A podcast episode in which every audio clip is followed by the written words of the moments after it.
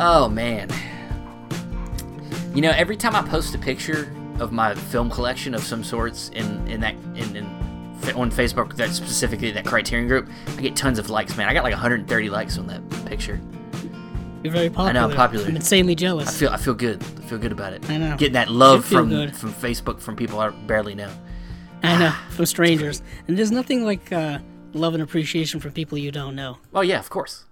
That validation. But but you know, I mean, affirmation. you- we know that part of the reason we we collect these movies is to show them off to people. Be like, look, look I at mean, my collection. there's always a sense of uh, internal pride, I guess. I mean, you put you know hours and hours of your time and much uh, you know A lot of my your money. into it. You know, lots of money into something. Yeah, you better get something out of it. You know what I Yeah. mean? I mean, obviously, we get the hours and hours of entertainment. We get you know the wealth of knowledge that these movies provide us, but we also get you know the idea that um, you know we feel you know proud you know Yeah. ex- not exceptional because that sounds like egotistical but you know you feel good when you like say hey you know i've got you know this this movie that movie and all that kind of stuff You know, it's especially now within a world that has shifted massively Yeah. to you know digital media yeah. um physical media is is not dwindling but it's waning It, we're definitely Somewhat. becoming like the guys that have like the records. You know, like instead of Yeah. CDs, you know, that just collects records. We're becoming them guys. even now even now i would say cds are like They're even considered yeah, retro Yeah. you know what i mean like retro collecting Yeah, you don't see anybody Uh, walking you around with just CDs. nobody's walking around with CD players and what you know. I don't know nobody's walking uh, walking around with their Walkman. Yeah, Walkman. Uh, the you Sony know. Walkman. Remember, remember how? Uh, remember when you walked around with a CD? You can get the CD player, the, the, like the skip thing that like would Oh. help help prevent skip. Yeah. Yeah, you had to get yeah. If you got like a good one, Yeah. you would you get the one that would not scratch your CDs Yeah, yeah. or skip.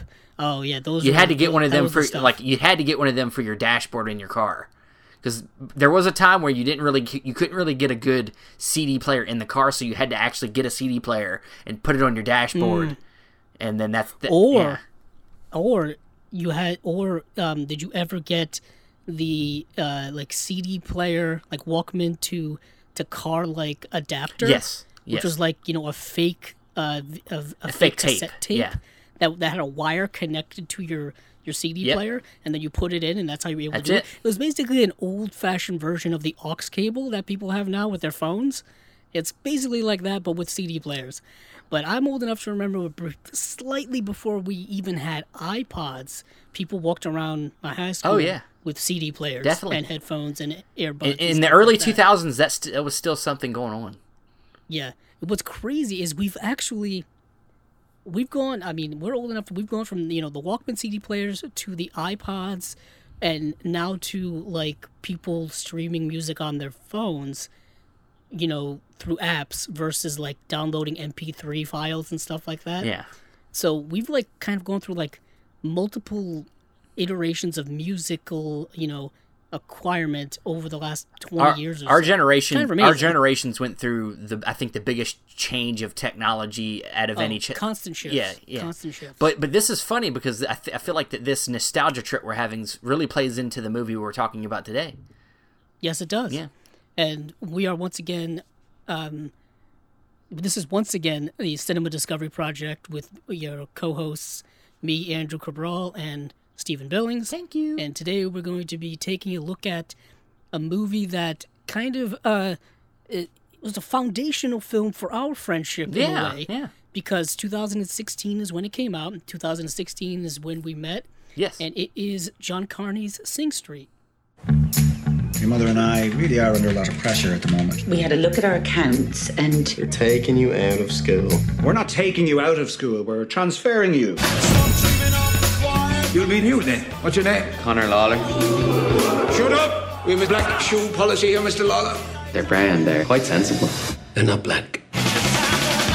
Who knows what this new prison will do for you? This is your time. You see, it's beautiful. How come you're not in school? I'm a model. Cool. Do you want to be in a video for my band? See, if you're in a band, sing me a song. Take on me. We need to form a band. Connor's putting a band together. oh good Jesus. You'd play every instrument known to mankind. Probably. Show 'em.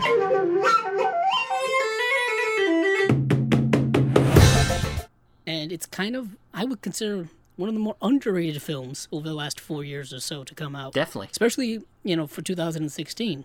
Yeah, I mean, this was the same year uh, La La Land came out, and so when we're talking about you know musical type of movies, um, that of course La La Land got all the attention, especially at the awards, and this kind of got buried somewhat. But it's kind of you know it's kind of I think stayed in the consciousness. Uh, it was on Netflix for a while.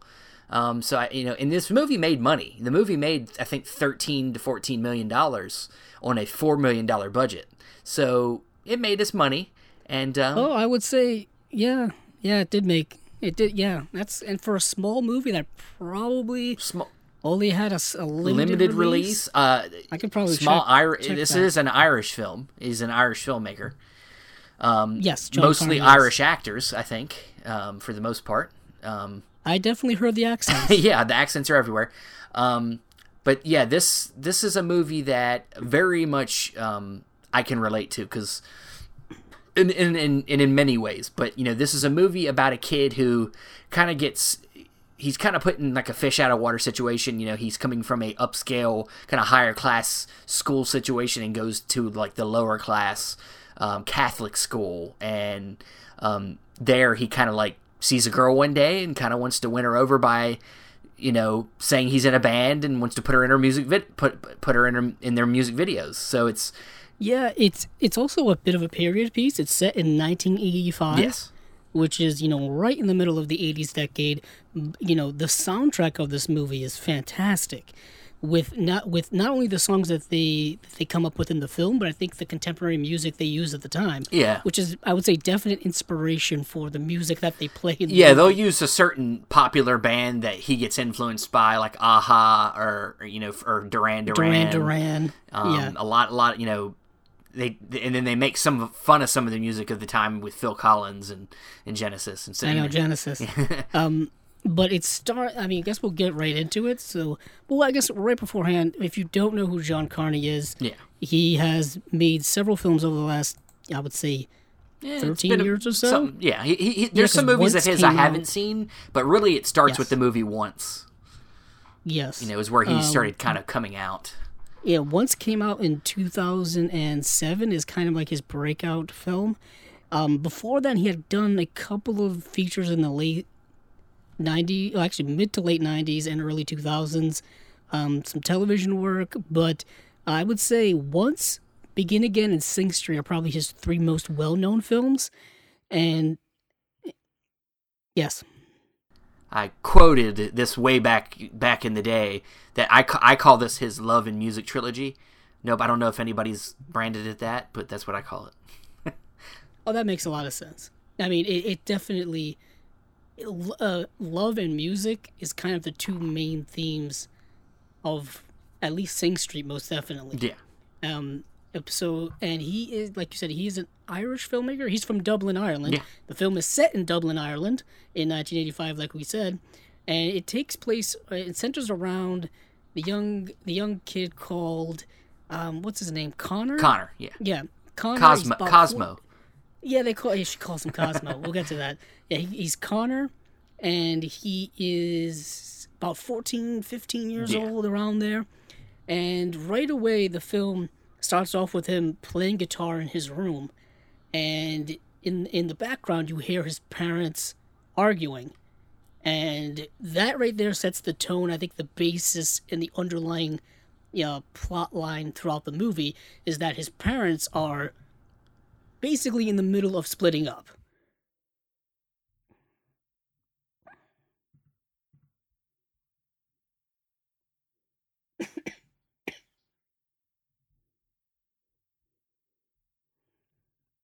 Using your problems and having uh, you know having bad outlets which there's a character in the story that has a bad home situation that is kind of the villain for most of the movie. Um, and he's kind of the opposite. He has a bad home life somewhat but he doesn't you know take it out on anybody else. He uses it in, in his art.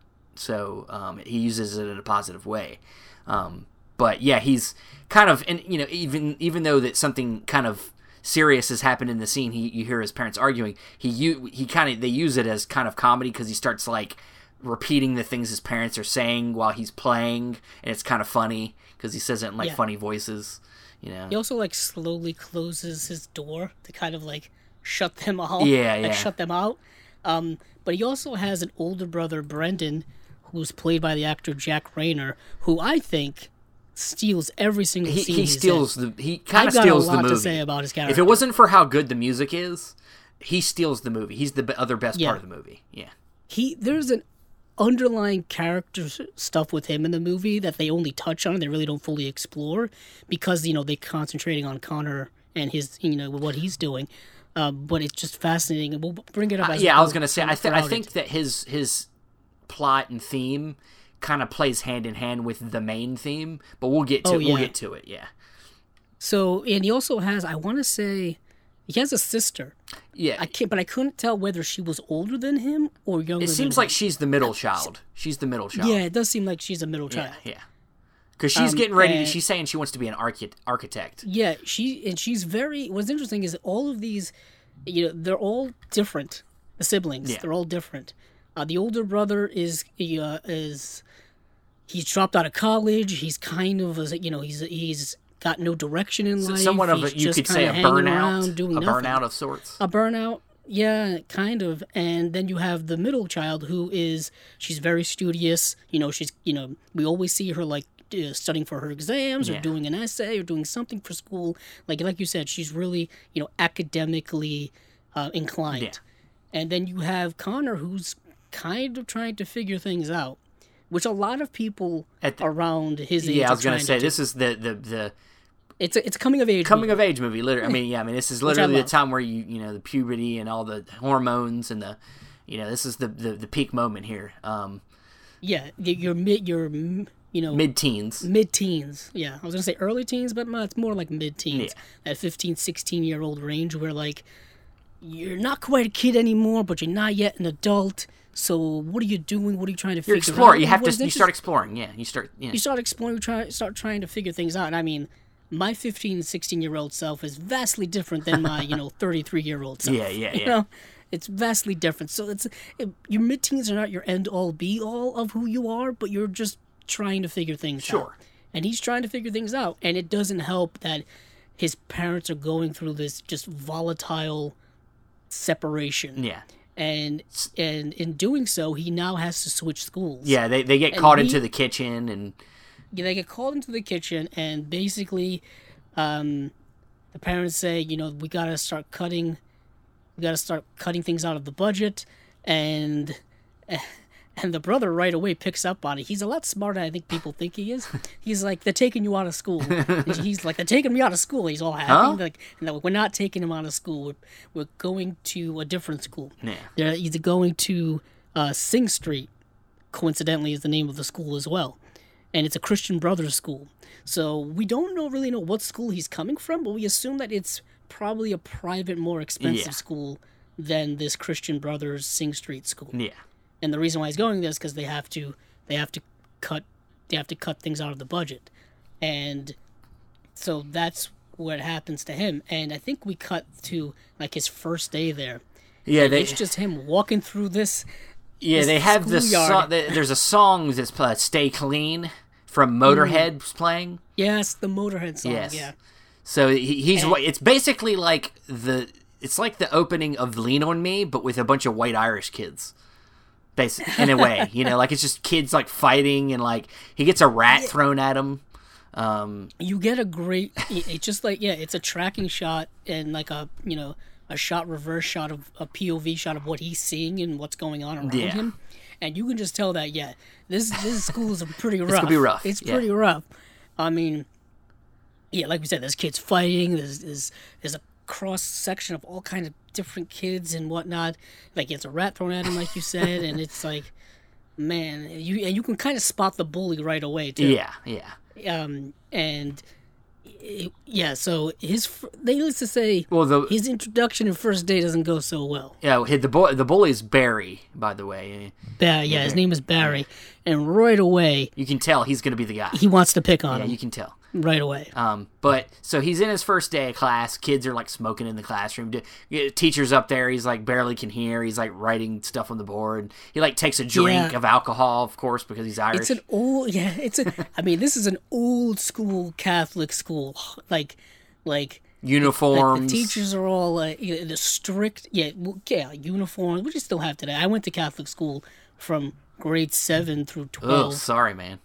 And I went to a Catholic college, but we obviously you didn't have to wear uniforms. But I mean, uh, yeah, we had to wear uniforms. Um, middle school was like shirt and tie, like you see these kids wear. Yeah. Um, no sweaters or anything like that, no jackets, no sweater vests. but no sweater vest. Never, never had to pull that off. Um, and then high school for me was like polo shirts and khakis. yeah. Um, and you have to have the. It was like special special uniform with the school insignia on it and pants with the school Did insignia. you get to wear any of your Yeah, Boston hats? uh, I did. No, nice, I did. man. Um, So they weren't that they- strict. uh, they weren't that strict. I don't know. It was what is interesting though is I was, you know, I was you know I was straight laced, always you know firm dress code, uh, you know sticking to the firm dress code and all that stuff, which you actually get into in this movie actually, which is kind of kind of interesting. Uh, but yeah, but so he's there and right away things don't start off well for him. Like you said, like the classroom setting, he's supposed to be in French class, and the professor is, writing th- is writing on the board in Latin, Yeah. and doesn't even realize it. Yeah. And and Well, then, then, well, then the, the kind of the real villain, principal- the, the main villain of the story comes yeah, in. the principal. uh, brother, uh, brother brother- Baxter. brother Baxter. Yeah, he, I had I actually I was taught by brothers in high school, and they were they were the principal was a brother, one of the religion teachers was a brother, um, one of the history teachers was another brother, um, and they were not like this. Granted, this was you know 2002 versus 1985 Sure. Ireland. Yeah. Um, but um, right away you can tell this guy's like evil. He's got that that evil evil uh, villain mustache and yeah, everything, yeah. and he picks on Well, he, he says One, he something about you don't even. kids. He, he says something about the French class, you know, to the teacher. Yeah, like y- these kids don't even know where France is. Yeah. and and uh, Connor, Connor does because um he was. I think he's just he's just. I mean, Well, he's just a little bit higher educated, and and, and, Yeah, and you can tell he's more educated potentially than those who are potentially it says that there's possibility that that's where his school was was in Fran- France. I think they mostly make fun of him. Uh, Yeah, maybe that. that's where they they said he was maybe from there. The kid makes. But I don't doubt that he probably learned French in school because I know I learned French in Catholic school. Yeah. So I mean, like I know right away like where he's coming from in terms of like learning like uh, certain language and whatnot. But he, yeah, he says, it's, "Oh, it's it's on the continent above Spain," and everybody's like, "Oh, look at the big uh, big brain on this kid." Yeah. basically. And then the brother notices that he doesn't have the correct shoes. He doesn't have. I guess the dress code calls for black shoes Yeah. black dress shoes, I believe, or whatever, and he doesn't have it. So He, he gives a, he, creates he, a conflict. he gives him a warning uh, and Yeah. tells him that the next day he needs to have black shoes. Um, so then yeah, he uh, you know he he gets through his first day and he's leaving, and then this is when he f- has his first confrontation with Barry. Yeah, well, he has the first confrontation with. Doesn't he have it in? No, no, that's the second day. I was gonna say in the uh, in the canteen, as they call it. Yeah, yeah. There he has a moment with to the, kid, Yeah. and he's like, "Oh, where's the restaurant?" And the kid like, well, "Restaurant? Restaurant. I mean, canteen." He's like, "Oh yeah, canteen." And right away you could see the difference in You know the the class like, the- class. how they refer how they refer to things. yeah, yeah. He, And the he's, like, yeah, what are you talking about? um, so, so yeah, and that's where you get the first confrontation with Barry, as you said. yeah. He brings him to the bathroom, makes him dance for him. He's Well, he, basically he, trying he to holds the if he- slingshot at him. Yeah, yeah. Yes, he holds the slingshot, but he's basically accused of him of being of of being gay and to prove that he's not gay by dancing or something. Well, he, like he, he tells him to first. He Yeah. tells him to dance like uh, a, a little queer is what he calls him, or something Yeah, like that. yeah, and then he tells him to pull his pants down yeah. to do it. And Which- which, honestly, the behavior makes me think that he's a closeted gay. Um, could very well be so. Um, that seems to be. I've always found that odd, whether you see it in movies or hear about it in real life or whatever, where like people will pick on people for being uh, homosexual, that you know, homosexual, but they'll make them do very homosexual things to prove that they're not gay. It makes no sense to me. It, it, it does kind of show that It- there's this self-hating. this plays you know, this plays out very gay people out there similarly in that like show on Netflix. Um, what's the sex show on Netflix? Uh, with- Sex education. yeah, Sex Education, where the where the bully ends up being homosexual, Yes. you know- yeah, he's repressed, and that's why he's and he has a hard hard the you know a father that's very you know very harsh, harsh on him. him. too, And you know. what is interesting is, I mean, You don't. that That that's that's not explored, of course, in this movie. It's but not expl- it's not explore that, but it could be an underlying reason why this kid's a, a bully and specifically homophobic like this. Yeah. Or it could just be the fact that homophobia has been a massive part of our society for several yeah, this several was. generations. I mean, if you're sticking to the it as well. if you're sticking to the uh, you know the the, the, times. leg- language of the time, then yes, it was Yes. easy to call somebody gay or queer, and it'd be like just a in a derogatory. derogatory way. Yeah. yeah. But So but, he basically says he, he says no, I'm not going to do that, and the kid the kid just he just backs down. he just leaves. backs down, walks away. Yeah. Uh, but now he now he's basically gonna like torture him instead. it's slowly. Over it's not time. over. So he. So I think now we go back to his home, and they're like eating Yes. or something. They're, th- something comes on the television. It's a music video. Yeah, they're watching a Duran Duran music video. Yeah, yeah. Because MTV, I believe, has just not just hit the scene, but music videos are starting to arrive and to be more sophisticated, be more in the public conscious, like with MTV, and it's becoming a new form of music consumption. And right away, we see that there's a generational divide with the parents' generation and the the new kids' generation. They're not the Beatles. They're not the Beatles. Why can't why, yeah? The dad is like, Yeah. oh, why can't they sing live? What are they trying to hide? And this, Yeah. And then Jack Reynor's character Brendan is trying to tell him this. It's not about that. This is a new form of art. It's a new form of music consumption. Like I said, it's just it's new, and and I find that kind of fascinating because Yeah. every generation. Every generation always has a conflict and separation with the previous generation. Yeah. That's a root or uh, a running theme I've had going in my mind for years now because I've seen it so many times and it's been explored in so many movies. Yeah. And it's just it just shows that again that there's just this divide that and, there, and there's no bridge between the two generations and therefore there's just a, a lack of communication between the two and then for the and therefore negative consequences happen with it. I always go back to Rebel Without a Cause Yeah. with James Dean where he where his generation can't connect with the older generation and you're seeing you know the divide happen and therefore you get the explosion of express, expression and protest with the hippie generation in the 60s but that's a whole thing to go down to a different era but all you need to know is that there's that generational divide in this movie and you see it kind of throughout it um, so they're watching Duran Duran, and the brother comments like, "Oh, uh, John Taylor is one of like the best bassists around. Yeah. You know, truly, it- truly, you know, a, a fantastic, and you know, and you know, Duran Duran could go either way in terms of being great or just good. Yeah, what's what? It's one of the. It's kind of one of the first times you start to hear something that the brother says that later uh, Connor will repeat. Like he knows it. It's Yes. something like it's something that he discovered on his own, but it's just stuff he's learning from his brother, and I think it, it's very foundational for the relationship with the brother, and it shows you how much he really admires his brother, though his brother doesn't really um, think that he has done much with his life. Um, Yeah, the brother has a lot of. I mean, we'll get into it. I would say self-loathing, self-hating. yeah, you know, really doesn't, uh, you know, value himself very highly. Um, but the younger brother, I think, values him constantly because he's constantly going back to him for advice. yeah, Um, what is interesting is that this kind of sparks, I think, the music of the movie, if you will, because I think then this starts things down a certain path. So we get to the the next day. The next day at school, where he's at he shows up once again, wrong shoes. wrong shoes. Yeah, and the principal calls him the you know brother baxter calls him in and says thought we talked about this you know that you you need to have the correct shoes and the and then and connor's like well you know i just bought them before they're, they're started here, I fashion. They're they're, they're, they're fashionable. They're stylish. yeah yeah they're they're, they're um what's he said oh their label or something like that um no their brand brands, says, you like, know. Yeah, they're, good. brand They're not. shoe. They're not bad shoes. Yeah.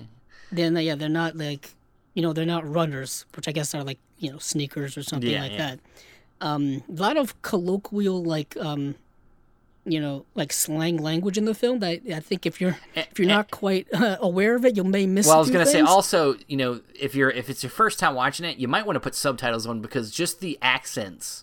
some of the accents are, are Very thick. more difficult than the others Yeah. they're more heavy than the Yeah. others um, um specifically the character we're going to meet very soon i think has the heaviest accent in the movie and um, so the brother basically says, "Okay, if you like them so much, uh, you can leave them here and pick them up at, at four o'clock at the end of the day after school." Yeah. and and he, and then basically he has to walk around all day with no shoes on, and that's something you probably couldn't get away with doing today. No. Uh, so he does that. We just see him like walking through like the school hallways and through like puddles and Yeah. stuff. And he goes to the canteen. He gets a Mars bar, and then this is where Barry attacks him again by stealing his Mars bar. No, he hits him, steals his Mars bar. Um, and then I think he hits him again. He, Oh, he, throw, he throws, he hits him, and then he throws the Mars bar back at him, and you know hits Yes. him. Then then lunch ends, and then um and then this is where we meet Darren, yeah. who has probably the thickest accent. he, in, he is in the movie. He's what we call the he's the entrepreneur of the group. He really he wants to be he wants to be the Renaissance man. He uh he first he he he, he kind of pitches himself as a uh, manager. A manager. He even has a business card. Yeah. But he has no phone number on it because he doesn't because he doesn't have a phone. He just says, he "Just call he around." He just says like ask around. Just ask around. Uh, you, you can get me. It's, it, like, it, it "Oh." reminds me of Rocky, where he's just like, "I don't have a phone," and he just like yells out a window, "Yo, you, you know, yeah, you know." He's- yeah, and it's just kind of. I mean, this is a time, um, but obviously before cell phones, before the internet. Sure. I mean, I mean, we grew up in the era before cell phones and stuff like that, where you had to like call people on rotary phones and buttons and all that stuff. But this is like even before then, where like some people just didn't have phones, so you just had to Just like had to wait till you see him the next time. you just time. had to ask around for yeah, when you when you saw him next time. Um, so be so they're they're just standing outside of school, and this is where we see uh, Raphina for the first time, Yes. who's portrayed by Lucy Boynton. and, and, and she started she- she, started to break out a little bit. She's been in a few films since. She, Uh, she was she was in Bohemian Rhapsody, yeah. which is a film some people like, some people don't. I, I don't many, love the movie, reasons. but she was good in the movie. yeah, she's good in the movie. I mean, Bohemian Rhapsody, we could save that for another time. Even though we talked about it when it came out, didn't we? I think we did a few We- times. just for, uh, for short, uh, we didn't love it. I will say I, I think Rami Malek's amazing in it, but I think he's better than the movie. I, mean, it, it it's not. I go back and forth on him even movie. being that great in the movie too. But you know, I don't think he. Let me put it this way: I don't want to get down the road because we gotta stay on stay on target. But I don't think he. I thought he was great, but not not Yeah. not the he best of the year. he wasn't Ray Charles. He wasn't Jamie Foxx Ray Charles good. right. I thi- I it think- wasn't like yeah. they shouldn't have handed him the Oscar good, in my opinion. Yeah, yeah. Uh, but back to Lucy Boynton. She was in Sing Street, and this is kind of her first major role. Everything else looks like kind of small uh, television roles, stuff like that. Um, and she has since gone on to be to go on. To, you know, she was in, like we said, Bohemian Rhapsody. She was in that movie Rebel in the Rye, which was about uh, J.D. Salinger, I believe, where Nicholas Hoult played uh, J.D. Salinger, the author. But anywho, she's really great in this movie. Yes. Um, and this is where we see her for the first time. Yeah, they're they're like across the street and they're leaving the, the, the school courtyard and then he just looks Yeah, over and there she is standing on He a. sees, he's like, "Who? Who is that?" Yeah. And she's like, uh, and he, he's and Down explains to him, "Oh, that's She's she just, she stands she out just here is all the always there. I don't know who she is. yeah, she's always there, but she goes out. She doesn't go out with anybody here. She, she she's not even in school. She He goes out with somebody he, older, stuff like he kind of calls her a cunt, though he doesn't. He's like, he's like, he's like, she doesn't talk to that's not the anybody. best language. and um, But, um, but yeah, th- so, so- he's like, you know, kind of love at first sight. Um, right. And I'll say this though, Connor, for someone who I, up to this point, I consider to be rather shy and meek, if you will, goes up to her and talks to her. well, I which, mean, he, he kind of shows some it's bu- bold. It's bold. It, it is. I, mean- was gonna say the the great thing about I think one of the other themes of this movie is is how when you're at this age, um, you're a lot more willing to take chances on things because you're not worried about the consequences. Um, and you know, like some people are different, obviously, but when you're at right. that age, your hormones drive you. um, know, a lot of a lot of a lot of surface level things drive you. Um, but you know, he does show some balls with Barry, and when he says no, so you know he's got a little bit of you know he's not like just a pushover. Um, in the sense of you know his confidence. Right. So Right. so yeah, he, so he goes talks to her and he's like, um, I, I think he, uh, he asks her if she needs a light. Yeah, yeah. for her cigarette. Because she's just holding a cigarette in her mouth, and he's like, "You need a light." He's like, "Nah, I'm not smoking. You know, I quit. You know." You know, Yeah, he's like, I, she, she's like, I don't, yeah, I just quit. I don't need anymore, or something like that. And he's like, good. I don't, I don't have any matches. yeah, yeah. Interesting icebreaker, but all right. Um, and he basically tells her that, um, well, she she Hey. brings up the fact that she's a model. yeah, she's like, she's a model. Yeah, like she's a She, model. he asks her if she goes to school there, and she's like, "No, I don't go to school. I'm a model." Um, right, she's a model, and she's like, like she's trying to get work in London or Yeah. something like that. Um, and then Then he- and then he brings up that like, hey, you want to be like in a video? For my band. my band. Yeah. And he's like, she's like, oh, you have a band, and and he's like, and then she asks him like, you know, sing something. Yeah. Sing. Like sing something from the radio. And He's like, "Oh, "Sing ah, I that new do- song from that. sing that new song from a-ha." This thing song from a-ha, which I, everybody's probably yeah, home. everyone's Yeah, seen the video. yeah. So so And so then then he- he you know convinces her that he's like, look, And and the reason why she asks him that because he asks her for he asks her for her number yeah, to get in contact with her, and then that's when she makes you know that ultimatum like you know you know sing something yeah, to basically prove that he's in a band. But what is interesting is as as a, a viewer of the movie, you know that he doesn't have a band yet, so you're like, oh okay. Um, and she she asks if he has a manager, and he's like, yeah, him across the street. Yeah, yeah, him across the street. Like, yeah, and he. So basically, he he leaves with her phone number, and then he goes talks to Darren. He's like, "Hey, we, we have to start a We band. gotta start a band, man. Do you know any musicians? Do you know any musicians? And this is when we get. I think this is when we get interested. In, interested. We get introduced to um, uh, Eamon. yeah, who I who I Mark love McKenna. also. He's he's great in the movie. Yeah, and basically we get to yeah he we get taken. I over would call his- him the talent. Yeah, yeah, definitely the talent. Uh, we get taken over there, and the um, basically he his dad, I guess, is like does like you know is in like a band. He does like pu- he performs at like pubs and weddings and stuff like that. So he's got all kind of uh, instruments set. Well, he he did do that, but now he's in jail. yeah, but now yeah now they don't now yeah they, they they they get to that later where like apparently yeah he's in like prison. Yeah, Um, but what is interesting is that um, when the mom opens the door and they're looking for Eamon, and they mention like they're here to uh, see if he'd be interested in a band, and she's like, "Oh, 'Cause she- Great. because yeah, she has great like like like oh great another one, and it's like because because she knows that like like the probably doesn't have a great relationship with the father who's in a band, and now the son is definitely uh, you know taking over the father's place as a musician. And he he can play. Basically, the whole thing is that he can play any instrument. basically. and there's this whole little montage. Yeah, there's a whole montage. He starts out playing normal instruments, that, and then he's then suddenly he starts playing like a flute, and then he like starts Yeah, playing like and then the bongos. the- yeah, the xylophone and stuff a like damn that. uh, uh, uh what's the, drums. what's the um the bagpipes he starts playing bagpipes So I was, I was playing bagpipes. but i love the um, expression he has like he's playing bongos and then he just stops and he's like okay that's all i can do like this thing where he's like is there anything else you know like um but then they the thing is, is that he plays them all well. Yeah. At least from what I, from what I see.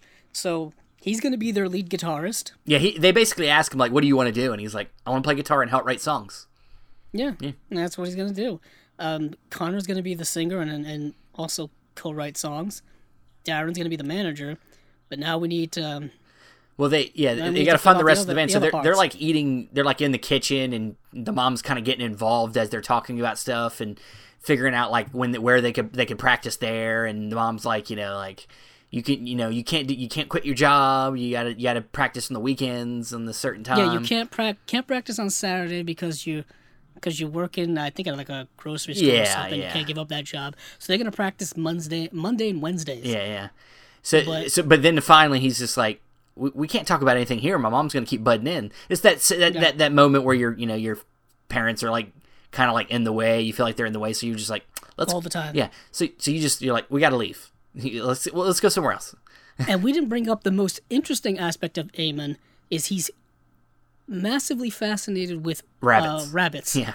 He's got like a few rabbit pets. Yeah. And they're all just kind of like running around his house.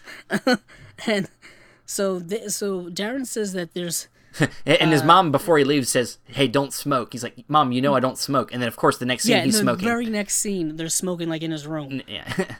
and then and then so fr and from there they go uh, because Darren says oh there's um there's someone that he knows that like lives at his flat that could probably that, well, that it, may also be he's a musician. he's a black guy. Yeah. Well, this is Yeah. this is where you get some of and that some of that kind of it's a little- racist a- talk. yeah, it's pretty racist. Granted, 1985. He's like he's the only I mean, black guy in Dublin. Ireland, I mean, he's got he's like he's black. He's got to know how to play an instrument. Yeah, he's probably yeah, he's probably like how many how many you know do you know in Dublin? Um, so they go and visit him, and then the mother opens the door, and he's like, "Oh, we're looking for looking for, you know looking for your son or whatever. His name is Ngig. Ngig. I think so, yeah. Like that. And she's like, um, like, and she's like, "Oh no, that's four doors down." And then he's like, "Oh, sorry." And it's like, "No, it's like You're talking no, about- how many? Yeah, what are you talking about? We're about? the only black family here. Is- is- you were the only black family here. Yeah. So how do you know my son Ngig? And she and like, oh, we want want to see if he'll play in a play in a band with us. Um. So they they meet him and and and they ask him, hey, you know, we're forming a band. Uh, do you play any instruments? He's like, yeah. I- He's like, I, th- I think like, I might be able to. I think I might be able to, something like that. I think he doesn't he end up playing. He ends up playing keyboards. Yes, keyboards. Yeah, because then so and then they fill out the rest of the band. They put a flyer up at the school, Yeah, and these two kids, one can play bass and one can play drums, yeah. and they fill out and they they grab the flyer, and then there's the band. There's the band. you got you And- and- the and- basic and- components. Yeah, and so now they're like figuring out like, you know, I think they had, did they have a practice first before they try to figure out the name of the band? Well, I think they then try to figure out the band name. Like one way, And of course- wants and- to call it the Rabbits. Yeah, the Rabbits. Um, but they end up settling on Sing Street Yeah. as the name of the band, which you know is the title of the movie. There you go. Bam. and I love how I love Um, when they like leave the room they're in, and it's like that whole like slow motion, like, and then the song Oh, and the song's like yeah, it- one, two, Ew. three. Yeah. Yeah, because they're hanging out in like where like the rabbits hang out in like a little like shed or Yeah, something. yeah. And that's where they're trying to figure out the band name, and then they they move out in slow motion. It's very much like the like uh, the opening of Reservoir Dogs. Yeah, yeah. Where everyone's like moving in slow motion for just Dramatic effect. Yeah. dramatic effect. Yeah. and then so so now is when they develop their they're going to develop their first song. Well, I think the, they try to do a practice and they try to do a, a- like a, a cover. They start. Yeah, they start doing doing covers. the cover. Yeah. They do do a cover first. I can't remember who they cover. Um, and then they they do the cover. They record it on cassette tape. Yeah, I love this. He plays it. For, he plays it for his brother. his brother Brendan. We get that like that transition Oh, from there to him playing it. And the brother goes, "Yeah, it's shit." Yeah. Well, he just takes. He's like he takes it out and he like steps He's like, on "Yeah, it. you're not a cover band." He just takes it out like stomps on it. He's like, that was shit. he takes he not only take, he takes it out, he pulls the The tape. the the the tape apart, like takes takes the tape apart, and and and the Conor's like, you know, you can re- you can record over that. but he's like, no, no. He takes out, he stomps on it. He like like, goes yeah, to the, he like goes to the door and starts acting like he's airing out like fart oh, noises. oh, yeah, he's like, you know what I'm doing? Airing out, yeah, airing off the stink of that tape. yeah, yeah. and then this It's such a brother thing to do. yeah, yeah, and, really and, and, and this shows you, you know, like we, like we said, the connection with them, how he, he looks up to him and wants his opinion, and also it, it sends him in the direction of writing his own music. You know, like he's like, look, don't waste your time doing covers. Like, yeah, like, you're not a cover band. like express Everybody's express yeah, band. express yourself with your own art. Like, don't take somebody else's art.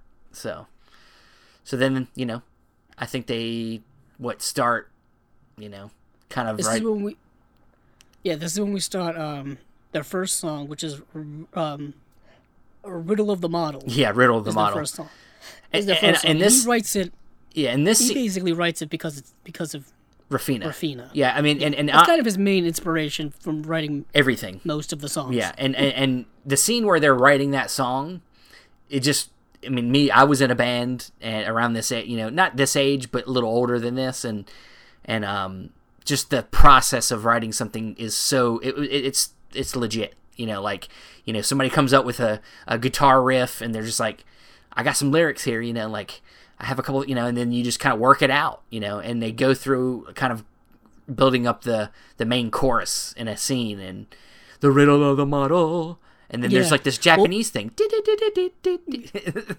Yeah, we what we didn't um, cover is that he used the same um the same words that his brother said about Duran Duran. He used in order to like win Eamon over to get to get um Yeah, back when you're him talking to to Eamon the the first time, he, he he's trying to Yeah, show that that, he knows something over that a about music, and he, yeah, he talks about John Taylor and whatnot, Yeah. uh, Duran Duran.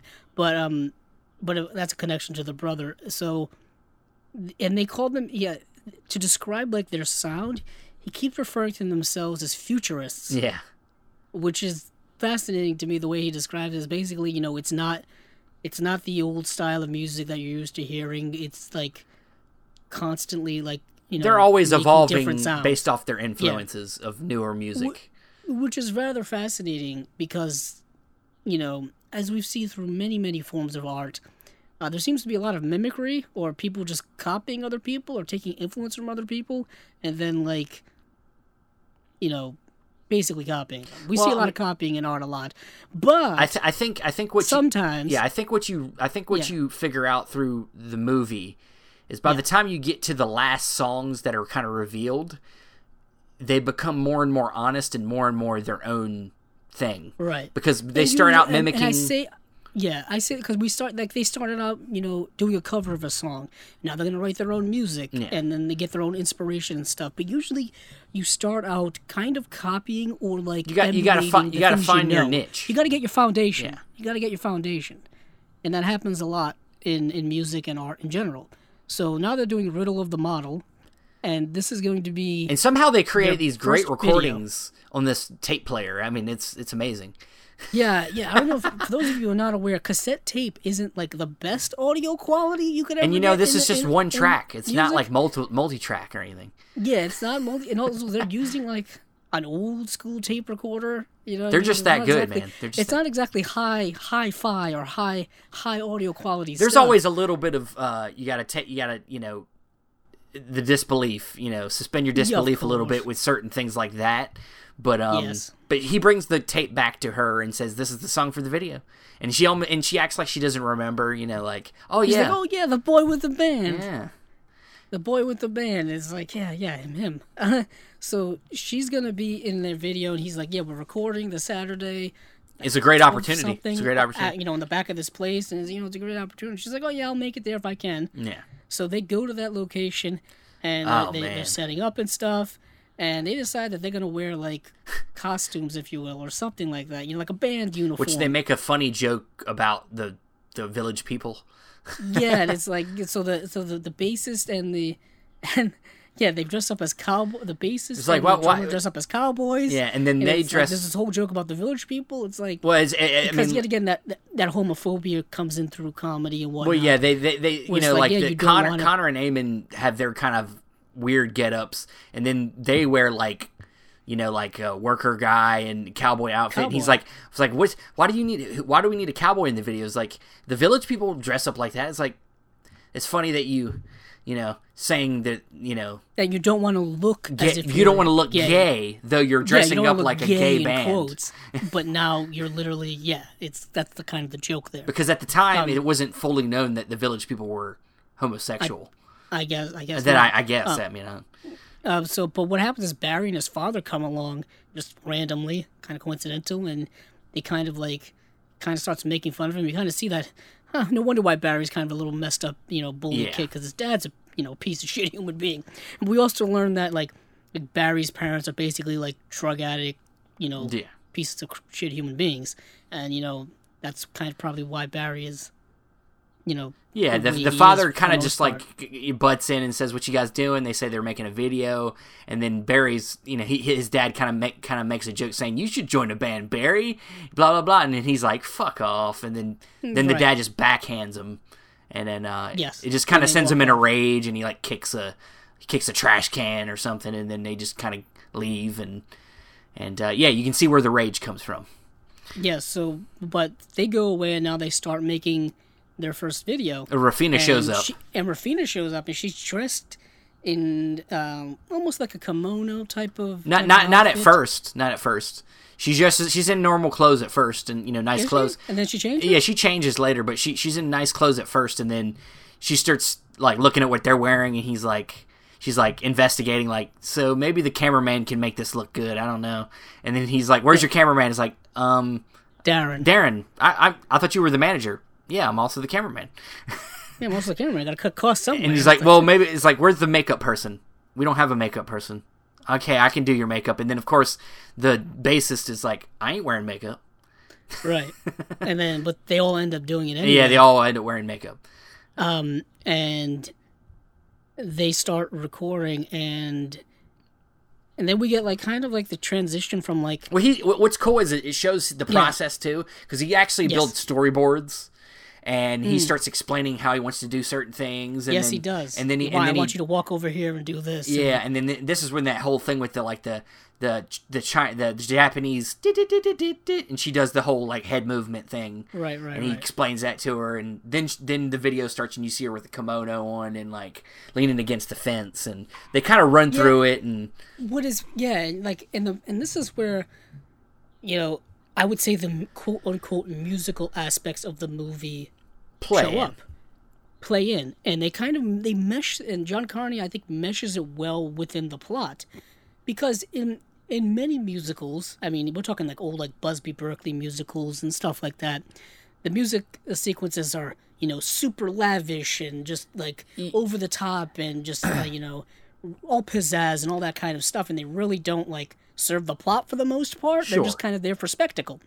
Um, whereas in this film the music videos that we see are serve the plot in the sense like you know that's what these Well, kids they- are doing at that time Yeah. and like and but the transition i think is rather seamless from like okay here's a kid holding a camera to now okay here's what the end result is of the whole video Sure. you know what i'm saying Yeah, I mean, um, we, we've had debates about what what we consider to be musical, and of course, I'm a little Right. bit more strict on my point of view. I I Right. I think that when I call something a musical, it's about what he was talking about, where the music is almost kind of taking you into like a like a it's like a breaking the fourth wall type of thing, where you're like. You know, it's it's the music. Though nobody can really, they don't. Nobody questions you singing something random. Um, and then you go back into normal life, or you're singing the whole movie, which whatever type of musical it is. But in John Carney's movies, it's like he fuses the the music is very much a part of the story, and it's it the musical scenes don't feel like that they don't fit. You know, they actually fit for what's going on in the movie. Um, uh, and in this case, of course, they're shooting a music video, so then they got to play it out. You know, and um, and so to me, you, you you could say maybe we could say that this is a neo musical. You know, because you know interesting that that could be the term for it it, for me yeah. for that would make it more make sense to me, I guess. Um, but because I I don't see musicals being that way, but it, it's it's it is seamless, very much seamless. And so they go through the video, and as as they're shooting it, um, you you, then kind of transition into just watching the whole video unfold, edited and everything. And it's funny, it's ridiculous. They're doing all the the cliche '80s shots, looking into mirrors, mirrors, seeing other people, and just like walking down alleyways for no reason, and like uh, yeah sitting in cars for no yeah, sitting in cars, and then at the end, the bass player's just like got vampire fangs, and he's just like smiling. oh yeah and he's sitting in a car with vampire Frank yeah, it, no it makes no sense, but it's it, it shows kids being creative and having fun. right and just doing yeah yeah like They're doing it. It it has no meaning behind it, it. other than it, Right. that they are expressing themselves and they're enjoying what they're doing, and that's where it should always start. Um, yeah so i think afterwards they're like leaving a like a restaurant or something they ate at. Um, yeah it's yeah like a i don't know let's call it a it's not a pizzeria but i kind of assume it is. Some- something kids like that, yeah. pizza anywho so i think conor and um raphina are walking home Well, that he he's like, I, "Can I give you a ride?" And she's like, "You have a car?" And no, it's his bike. Yeah, yeah Telling you, like he's trying. He's, tr- trying. Yeah, yeah, give him an A for effort. Um, and I yeah, so and then there's a whole thing. ends. I was gonna yeah, say there's a whole thing where where on. they're like on their way back, and he's like, she's like, we're taking longer than usual. Like, it's like he's he's purposefully taking the long way back to her house.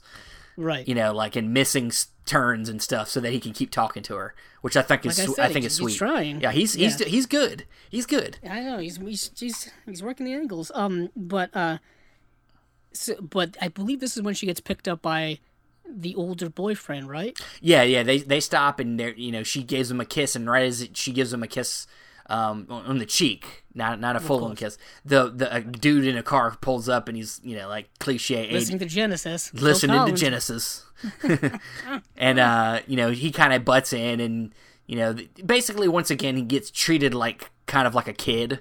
You know, like oh hey kid, I heard your song. Hey, you know. So, Yeah, sounded sounds a little bit like Uh, Duran Duran, you know. Uh, you know, Yeah, all right. So anywho, she goes off with him, and he's left kind of like, yep, uh, you know, what I mean, yeah. I mean, he's like he yeah. got the kiss, so he feels okay. Yeah, but mean, then he was like, then, yeah, and then we transition to he's showing his brother the music video. He, and he's Right? like, I love it. Yeah, he's like, I love. He's like, this will be good. Yeah, this, will, be, good. It's not quite there It's yet. It's not good, but it will be good. He's like, you just need proper crew, you know, cameras, proper cameras. He's like, and then he's like, points out Raphina. He's like, she's amazing.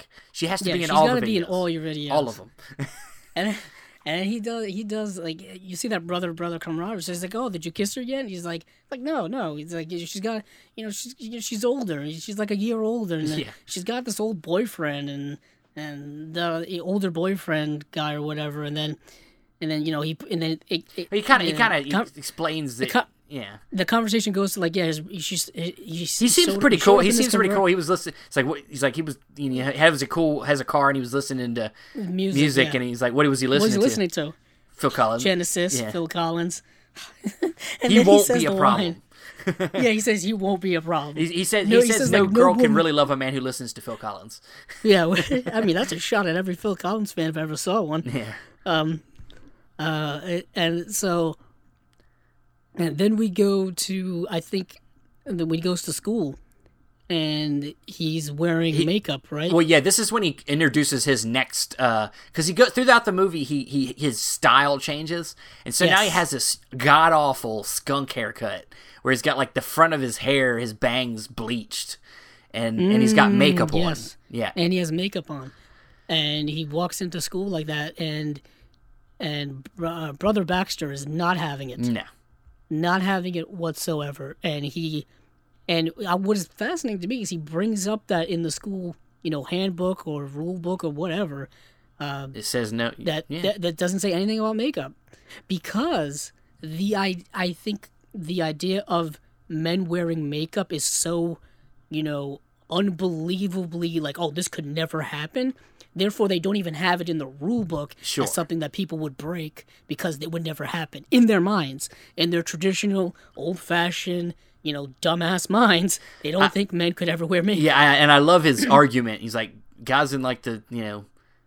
eight- 16th century or whatever you know mozart Yeah, wore like- Mo- mozart probably wore makeup you know like Yeah, which he's probably right. Yeah. I mean, it probably 100% right, but you know, that Catholic dogma bullshit that they feed us Yeah. is, um, you know, says that that can't happen, blah, blah, blah. So basically, he he basically gets assaulted by oh yeah by the brother. it's it's something that you, you couldn't get away him. with today Yeah, you couldn't get away with that today. You forcibly grabs him and then like basically, uh, you know, pushes he his dunks face his face in water into- and put, water. puts soap all over his face and then just then leaves him in it- the bathroom just you know Yeah, just leaves him crying in the bathroom, and and then Th- we get the transition to um, He meets- after school. yeah, he meets he meets Raphina again. Yeah. and of course he's all messed up because he's his face is you know and he still has that terrible haircut he still has that He terrible still has a terrible haircut. the bleach is terrible it's, Yeah, yeah, it's not. It, that's what's interesting is that that that haircut made the comeback. rounds again. Yeah. back in the 2000s because that's very much in. I don't want to say I The- like an emo. we, we call that the frosted like tip that. look Yeah, the frosted tip look, which was big back in the late but 90s. but th- what they did do when they did do that was they actually spiked up their hair this kid just let it lay flat Right. It was yeah, I remember that, but I just mean like that haircut in general uh, just looked like kind of the um uh, what's his name? Billie Joe Armstrong from well yeah Green yeah Day? from from Kinda had that green haircut. day yeah a little bit of that green day look yeah Yeah. I'd say I- i'd say I'm- his I'm next getting I'm getting emo and gothic confused one I was gonna say his next different things. transformation looks more like Billy Billie Joe, Yeah, where he's the got the straight up does. black hair. But um, Yes. but um, so yeah, he goes to the park with with uh, Raphina, and they just kind of you know she Yeah, he takes her out. He takes her out on a boat, right? not yet, not yet. They're just Oh, at the no, they go to the park, and this is where she calls him Cosmo. Yes. Yeah, she Yeah. calls him. He's like, "Why you calling me?" He's like, "I'm gonna call you that now." All you know, artists have na- cool names, you know, like nicknames. And uh, so she, they go to the park and they're like walking around the park, and this is where he like brings up Evan, the boyfriend. You know, he's like, it's like she's like, ah, we're ordered off. You know, uh, Yeah, he's gonna take me to London. yeah, she, she kind of brings up the London thing, and uh, you know, he's like, but we're on and off, and he's like, yeah, you, you know, you should just, you know, take a break, you know, maybe for a year or so, you know, see, and uh, he, so he makes jokes and things and shows his confidence, you know, and she kind of brings up a whole thing where he's like, are you threatened by Ev? He's like, why, why would I be? He's, she's like, exactly, you know, Nice. you know, so um, so then they they- they're uh, they kind of like finish up their converse. I, does she bring? I don't think she brings up. She does she bring? No, she. I was gonna say she might have bring up her her some of her family life in this conversation. She talks about her mom. Um, oh yeah, how her mom is her that her mom's here? manic depressant. Yes, Yeah. her father died. her and father mom's died, manic was a drunk, and got hit by a car. Yeah, and and I assume that her mother must be in some type of institution somewhere. Yeah, this this, this brings up a whole, a whole thing too about kind of depression. You know, like uh, how we how you know they talk they say happy sad. You know, like, and I think it's a great a great theme of the story too about how you know you can't have you really can't have happiness without some sadness. I mean, it's like that Mm, like that idea true. of like you can't have any sunny days without some rainy days. You know, like it's That's very true. there's got to be a balance. Um, there's got to be a balance and so and you can't let you know you know don't let the the sadness overwhelm your your happiness you have to be okay with your sadness and so he brings that back to his brother and his brother's like she's she's like a monk you know like how old Like is she again monk. 16 Yeah, and um but then he he brings it up to like the bandmates, doesn't he? well, you know, the sister butts in too and she's like she sounds so Oh, yeah. pretentious yeah, so pretentious. and then he brings up the whole vocation thing where he's like Oh, yep, yeah. He's, It's like, like, it's a modeling is a vocation. vocation. It's like architecture isn't a vocation. What you know? He's just trying to mess with her, I think, and just like I think he really is just is. trying to rear her, get her, get her to bring a rise out of her because she's so. Well, con- in a way- she's a so, way she's so even keel all the time. You know. Yeah, in a way, he's trying to rile her out of like, because he mentions like, you know, you know, you wanted to be an artist, like a painter or something. We couldn't get the paintbrush out of your hands when you were when Yeah. you were younger, and it's kind of like she's kind of thrown that talent away, or Or she's using it in a it's different underlying way. Stuff. Yeah, yeah. Well, yeah, I guess to become an architect that has to do with Yeah. drawing and design and stuff like that. But in but I guess to him that's more Well, he's- you know academic or mainstream than like pure art. Yeah, I was gonna say he's she's doing it and she's kind of like you know turning it into a job, and it's not something you're doing out of love, just like for the Right. the love of it. Yeah. Um. So, but yeah, then um. What do they do next? I think this is when oh boy, I think this is when uh, he writes that that um yeah, he goes to the friend. He goes her. to Eamon's house, and he's like, Yeah. you, you know, you know, help me write a song, and then and so they're in the bedroom and they're like listening to influences, and because the brother gives him a bunch of records. Yes, yes. And he's like, I got some stuff to listen to, you know? So they're listening, and the rabbits are in the bed. They poop in the bed. And he's all like, Why are you pooping in the that's why you bed? It's like, Well, you can't put your bed. rabbits in the bed if you don't want them to poop in your bed. I mean, it's, I know. Come on now. I mean, but at least they're like little pebbles, you know? yeah, right, yes, yes, Yeah. they are. They're tiny. But this is like, my, this is my favorite song. Um, yeah, they wrote the song up. yeah, I love Right? this song. Uh, other than, other than the, I mean, the, of course, the main "Drive It Like You Stole It" is really great. That's my favorite. It- it's great, but I really like this song. I think it's very catchy and very heartfelt, and it's good. Yeah. Yeah, and he writes it inspired by.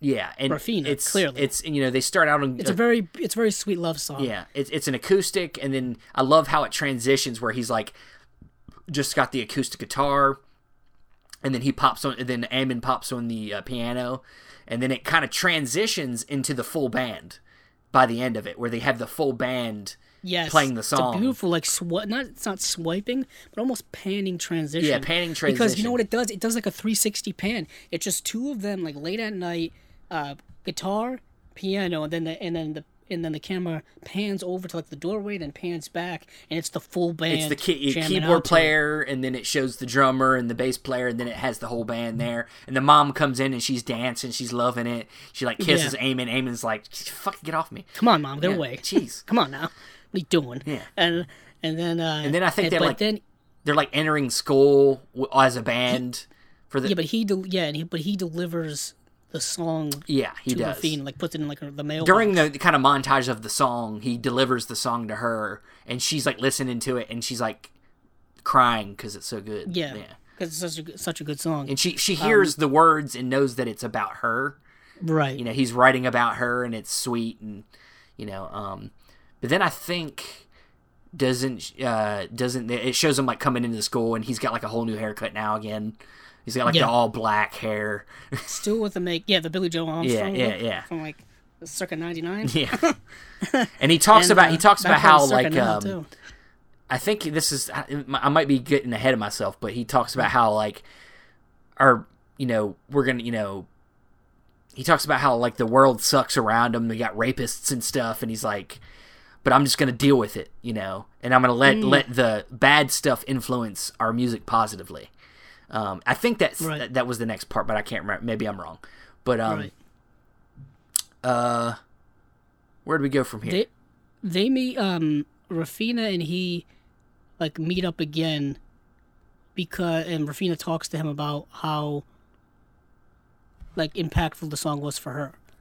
Uh, how she Oh wait, they they don't they go on the trip to go to do the next video? And that they get on the train, is it a train or is it a bus? or it's a, I, I I, it maybe it's a bus. I don't know.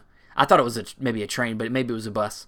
Uh, but one of them big buses, double deckers, maybe. right, right, right. Um, and they're going They're going like they're to like a, a, a like the, it's like a, it's near the ocean, obviously, yeah, they go to like the yeah, they go to the ocean basically. and it's like a like a like a I want to say they isn't there a point where they go out on the boat together? they do, but it's I think a go to that little later. Is that after? I think that's after yeah, yeah, this, yeah. It's a little later, because and this is because this is when their their this is when their relationship is starting to kick into more closer uh, proximity to one another. yeah, When they do go to do, when they do go to do this um this music video, and this is where this is the music video where uh she's she has to jump in the water. yeah. She pre- she's supposed to pretend to jump in the water, Pretend but she jump in actually she actually jumps in the water, and um, but they're but yeah, but they're not yeah, and then yeah, and it's like yeah, but that's gonna look fake. It's not gonna look real. And they're like, okay, whatever. Then she like literally then jumps in the water. Literally jumps in and he jumps in after her, and he- she's like, "Don't stop recording." She's Yeah. like, just jump in and save me, whatever." And then she, and then she's like, and he's like, "Could you swim?" And she's like, "No, I couldn't." And it's like, Wait, and then she uh, has that moment, and I- and I love it. You know, it's a good line. It's a good it's a good lesson. You know, like you don't do your art halfway. You know, you don't do it Yeah. half-ass. You know, you go full no on. half measures. Yeah, and then he kisses her. You know, it's a big moment. He he ki- kind of gives her her real real first kiss, Mm. Right, and then right, uh, right. then he ruins it because then he brings up Evan. He's like, "What about Evan?" And he's like, "She's like, you ruined it. Bro. Never mind." Bro, what are you doing? And then Uh, um then they have an uh, you know another another kind of scene where they're like Well, yeah, walking they're down the way- boardwalk the boardwalk kind of deal. It's more like a stone walk, but uh Uh, yeah, but uh they're talking about like how you know from there they can see the mainland of you know London. yeah. It's like fr- yeah, from here, like on a clear, on a clear morning, you can see you know mainland England from here. Um, which yeah, it's only like thirty miles to Wales. And he talks about how like his that. grandfather has a boat out here and you know he takes it out sometimes and yeah, he takes it out sometimes, and um, and that then that would eventually lead to when they go out on a boat together, which I keep bringing up. yeah he wants to get to that scene guys. I want to get to that boat. Come on now. But but, but, we get some more information about like his brother here, you know, because she brings up how you know he talks about him all the time, and he's like, you know, my brother tried to leave once. He was going to go to Germany, Yeah. and then um, he never, you know, his parents basically wouldn't let him leave unless he Wouldn't let him finished school, and then he tried to. He never. He ended up dropping out of school, and um, so his brother never left, and and um, then she starts talking about how her dad might have physically abused her. Yeah, that was fa- interesting. Yeah, Because I didn't know. Because I, you know, this is my third time seeing the movie, and I missed that yeah, first two times. And at some point, I can't remember if it's happened yet in the movie, but we see that she's at where she lives is um it's like a girl's is a home. home.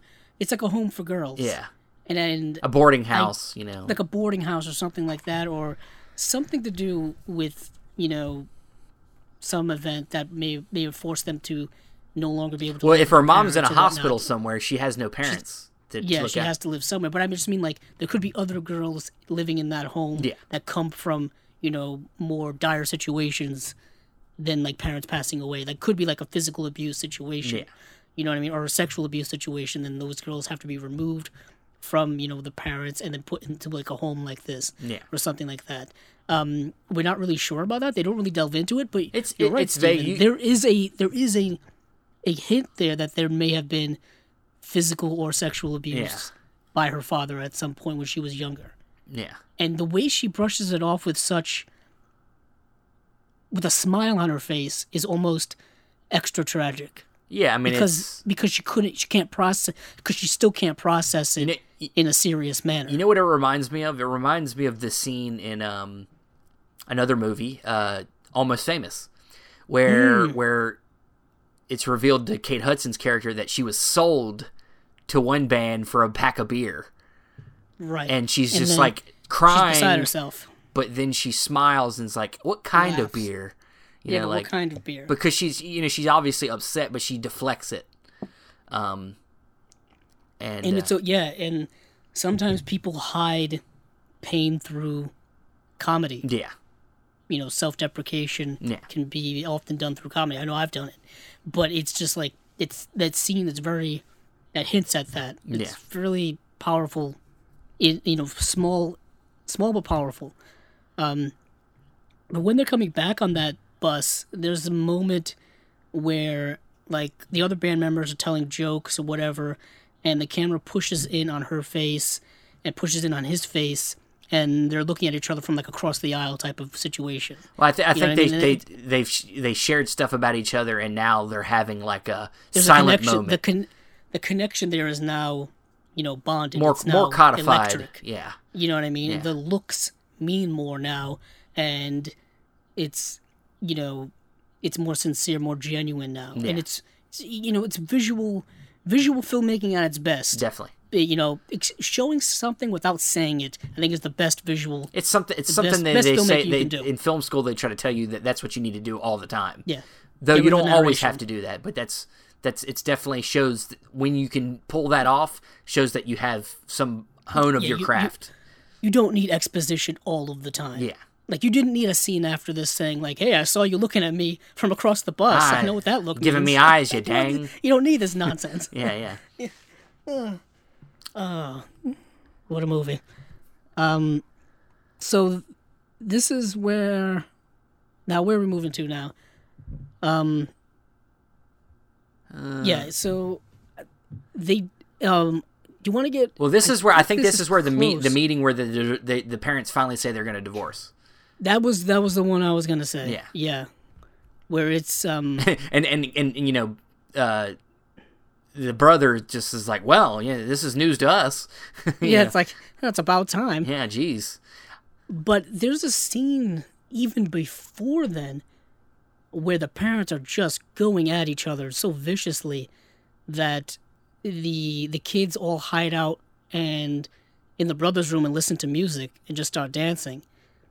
And it just shows the power of the power of escapism through music can be really profound. definitely that um and you know just the fact that they they bonded together was sweet too you know that they came together Yeah. and and you and you know and you know you know a lot of times you don't you know they could have all went to their own rooms and they could all tried to you know but they decided to to help each other out especially the older brother really wanted pushed everything you know turning on the music and getting Yeah, he puts in- it as loud as he possibly can. Yeah. He even get the sister to start, you know, singing and dancing. yeah yeah Because she's, you know, was just sitting there not wanting kind to do like anything. kind of like this scene in another movie that I'm going to bring up, uh, Harry Potter and the Deathly Hallows Part One, where Oh, Harry Potter picks up. That- I know, right? Yeah. Yeah, and Emma Watson's been wearing that necklace, the the the Horcrux, and she, she's in a bad mood. She's feeling sad. Then Harry Potter, you know, pulls her up and starts dancing with her and brings her out of her bad mood for just a second, you know. But I did not think we'd be making a Harry Potter reference. dude, I, I got shit coming out of everywhere, man. I know. I, I'll, I'll bring up anything. okay, this is a connection to Solo. Um, no, it's good. Oh, okay. Here we just- go. I'm just kidding. Waiting to hear this. Um, it's yeah. So we get and we finally get the scene where the parents are basically, um, they're going to get a divorce, and basically what we've seen.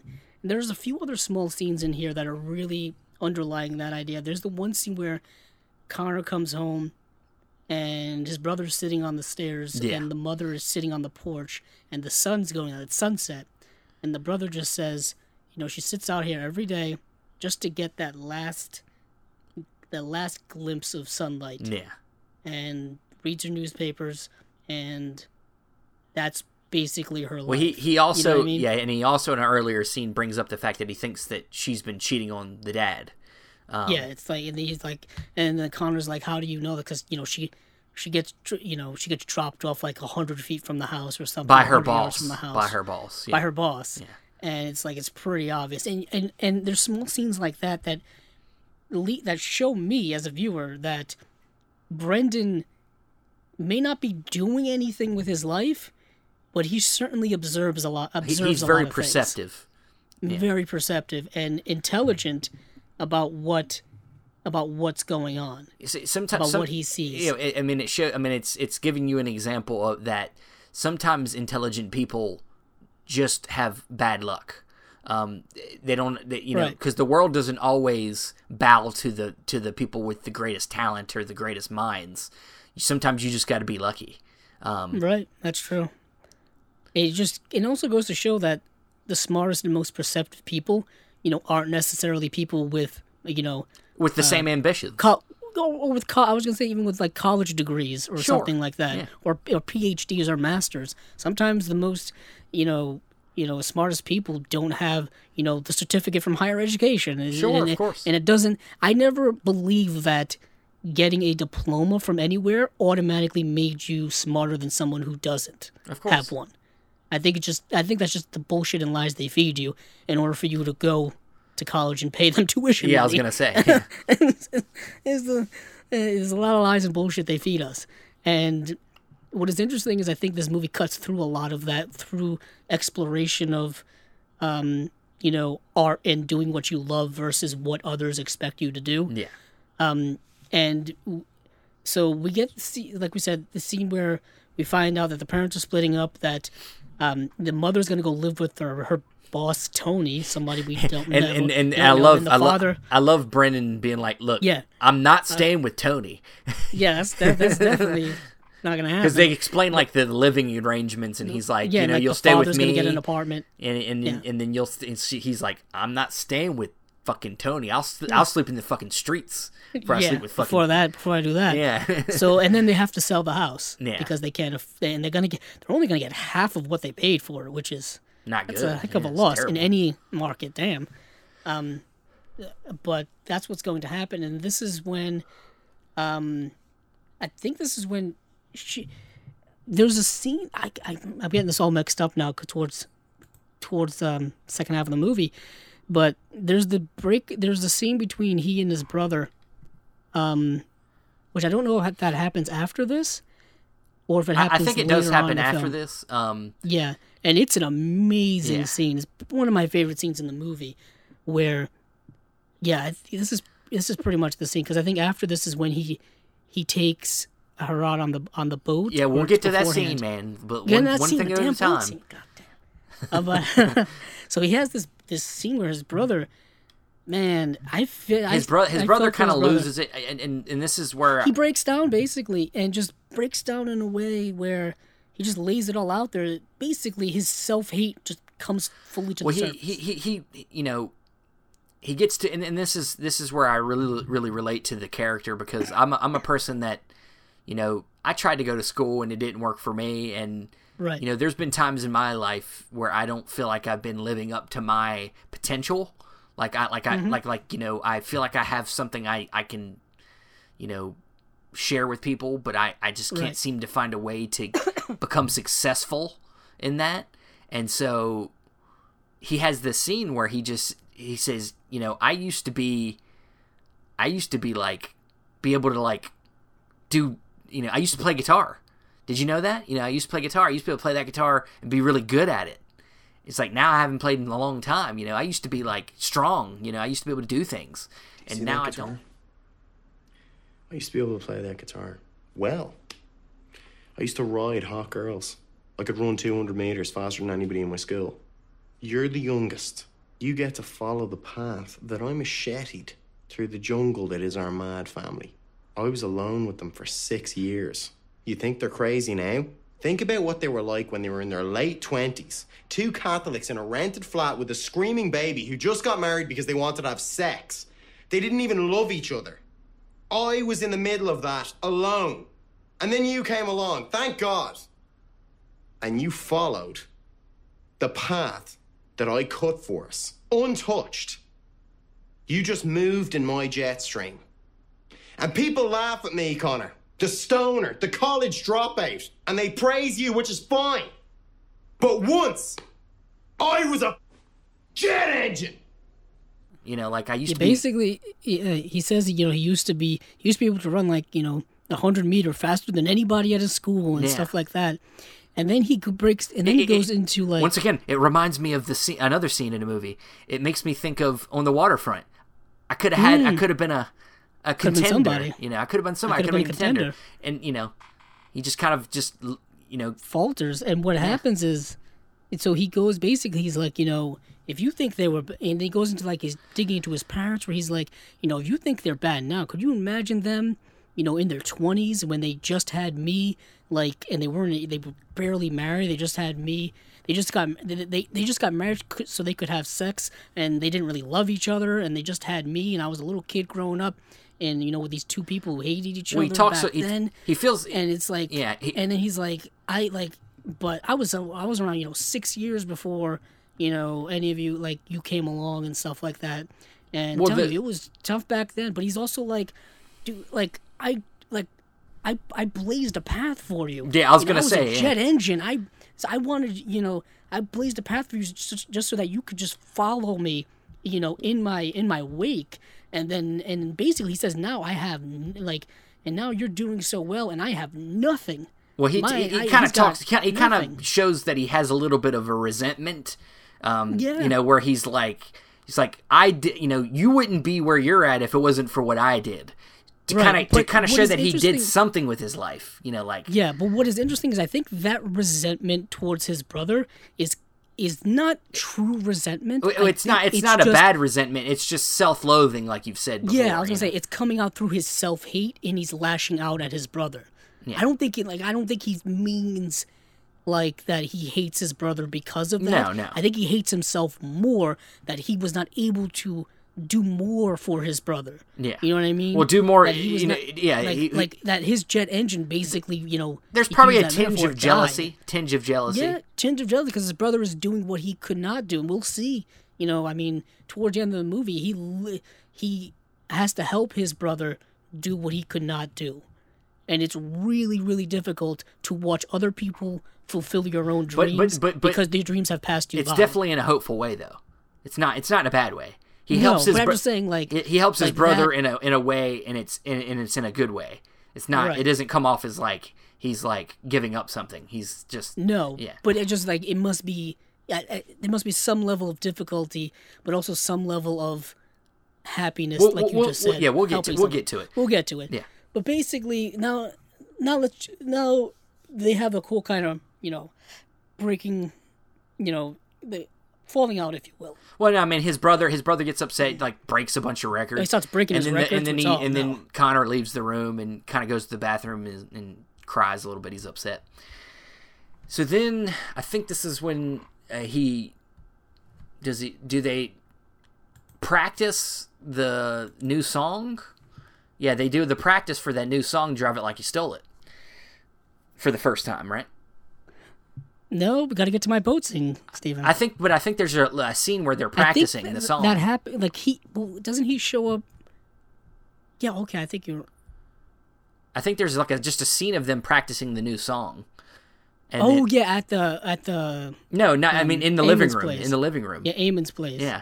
Yeah. And then and then it, and it shows him after that after playing that song. That's kind of like the first verse. Then it shows him showing up to uh, Raphina's and he's like, "You want to go on an adventure?" We want to go on an adventure. And this is when we go out to uh, Dal- uh it's like Dalkey Island, in his granddad's motor uh, motorboat, little little tiny motorboat there. And this is when they have um, um, a romantic uh, date, if you Yeah, will. a little little getaway to a little island, um, and then he, they kind of just start sitting down and they're talking about the the lyrics to the new song. Um, that's you know that's why I know that they practiced that song before because you know he- we needed Yes. an introduction and then Yes, we did. and then we he hear he kind of breaks down the lyrics. He's like, I don't know the lyrics off my head off the top of my head, but he kind of breaks down each line and says this that's about my parents. You know, this line's about you, and then um, it gets to a point where they, uh, you know, she kind of says, you know, you were very attractive. You know, driving that boat out here. He's kind of like a cat, kind of like a captain. I like that.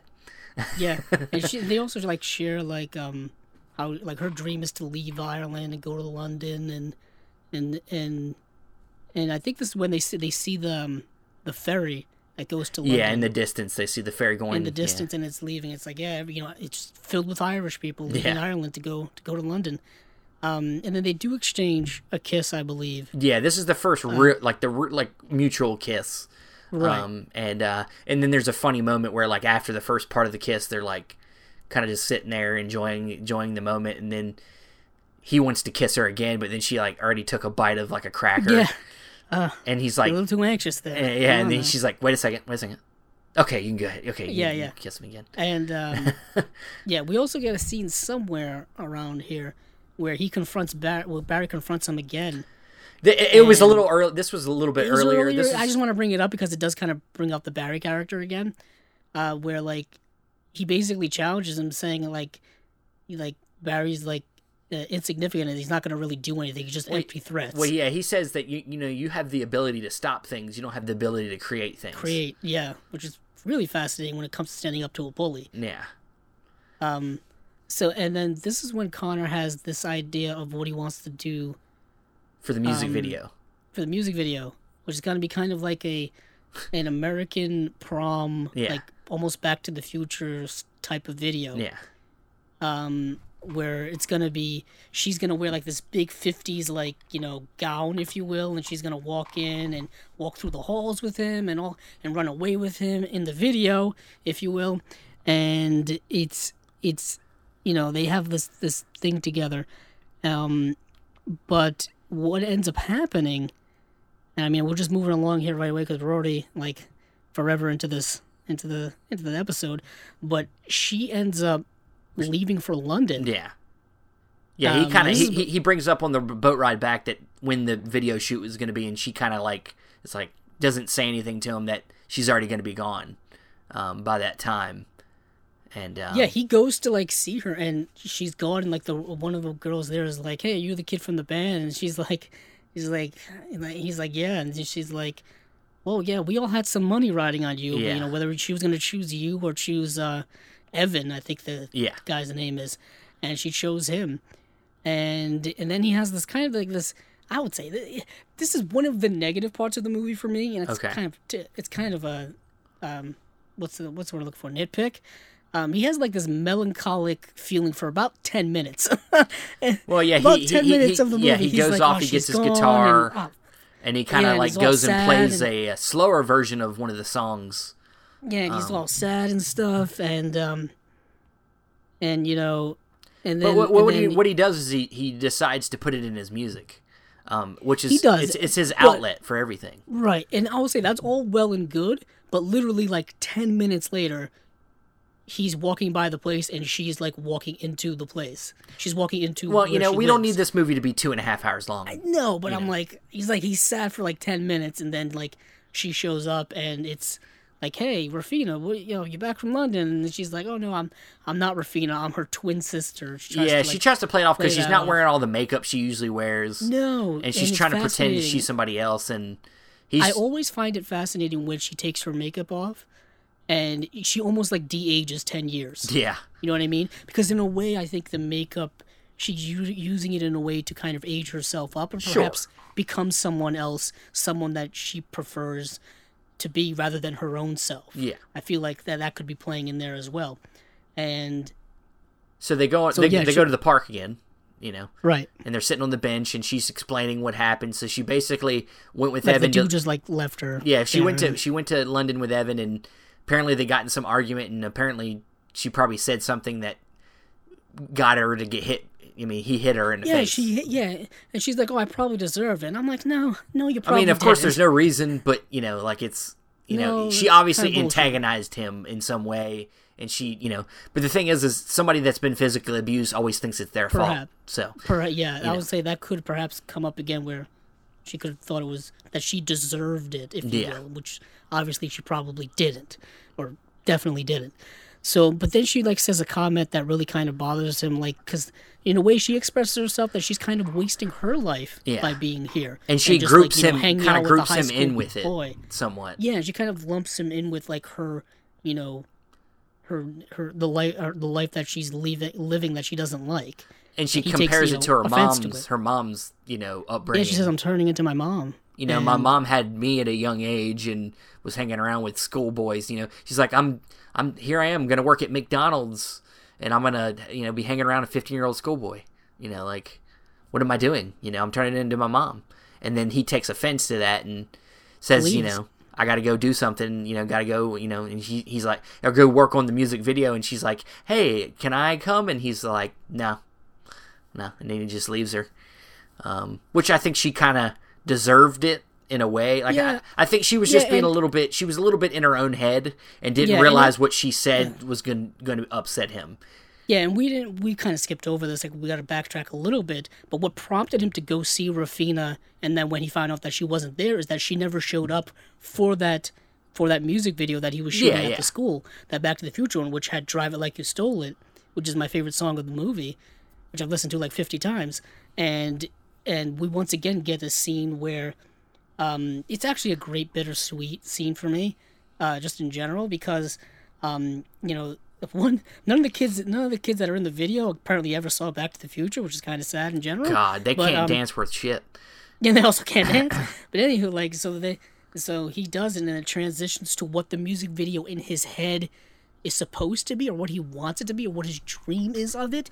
And of course it's him playing and then she walks in with the dress and looks at him and Yeah. and he looks at her and it's just it's the video that he wants and then after and the song's amazing. Well, I mean, it's great, it's, and I, it's extravagant and like all kind of crazy stuff happens. the it. sweetest part of it to me is the parents when he sees when you see the parents come in and it's Yeah. like him hoping it's showing that he really hopes his parents could be together and happy and that and you know or that in fact like his music could do something to help them Yeah. or I mean or that they could be proud of him because this leads to something else that's been happening throughout the whole movie the parents are just are not so caught up in their own shit Yeah, they're not they around. give up.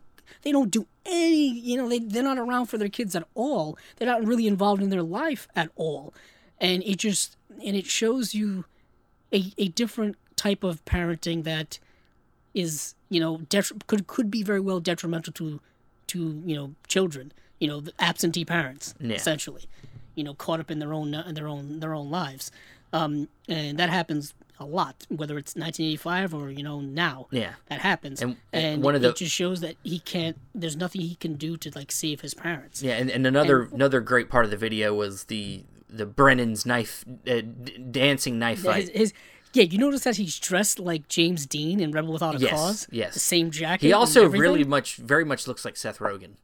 I think he looks very much like Seth Rogen in that scene. jack reynor Yeah, I, yeah i could see except that he has like an Um, underbite that's like very apparent. Right. Yeah. So, yeah, then he has a knife fight with like a bully, and it's just like, and then they, and then after like they they stop fighting, they just start like dancing and stuff. It's, He's just like, it's uh, very- you- it's a weird it- fight. It's all weird good. Fight. Okay, whatever. It's all good, whatever. And then at one point, like a motorcycle shows up. Well, that's him. point, That's uh, Jack brother Baxter. That's yeah. That's, Yeah, brother. Yeah, brother Baxter shows up and does like like twenty somersaults and stuff. yeah. and it's like, all right, it's just great euphoric, and then it ends, and it's just that Back in the stupid That- gym. that empty freaking gym. Raphina's not there, and it's just like He's like, okay, right, let's we're gonna shoot, shoot, the- this thing. Yeah, let's do it. Let's do it. Come on now. And then that's when he goes and sees Raphina, and then we get to what we just saw.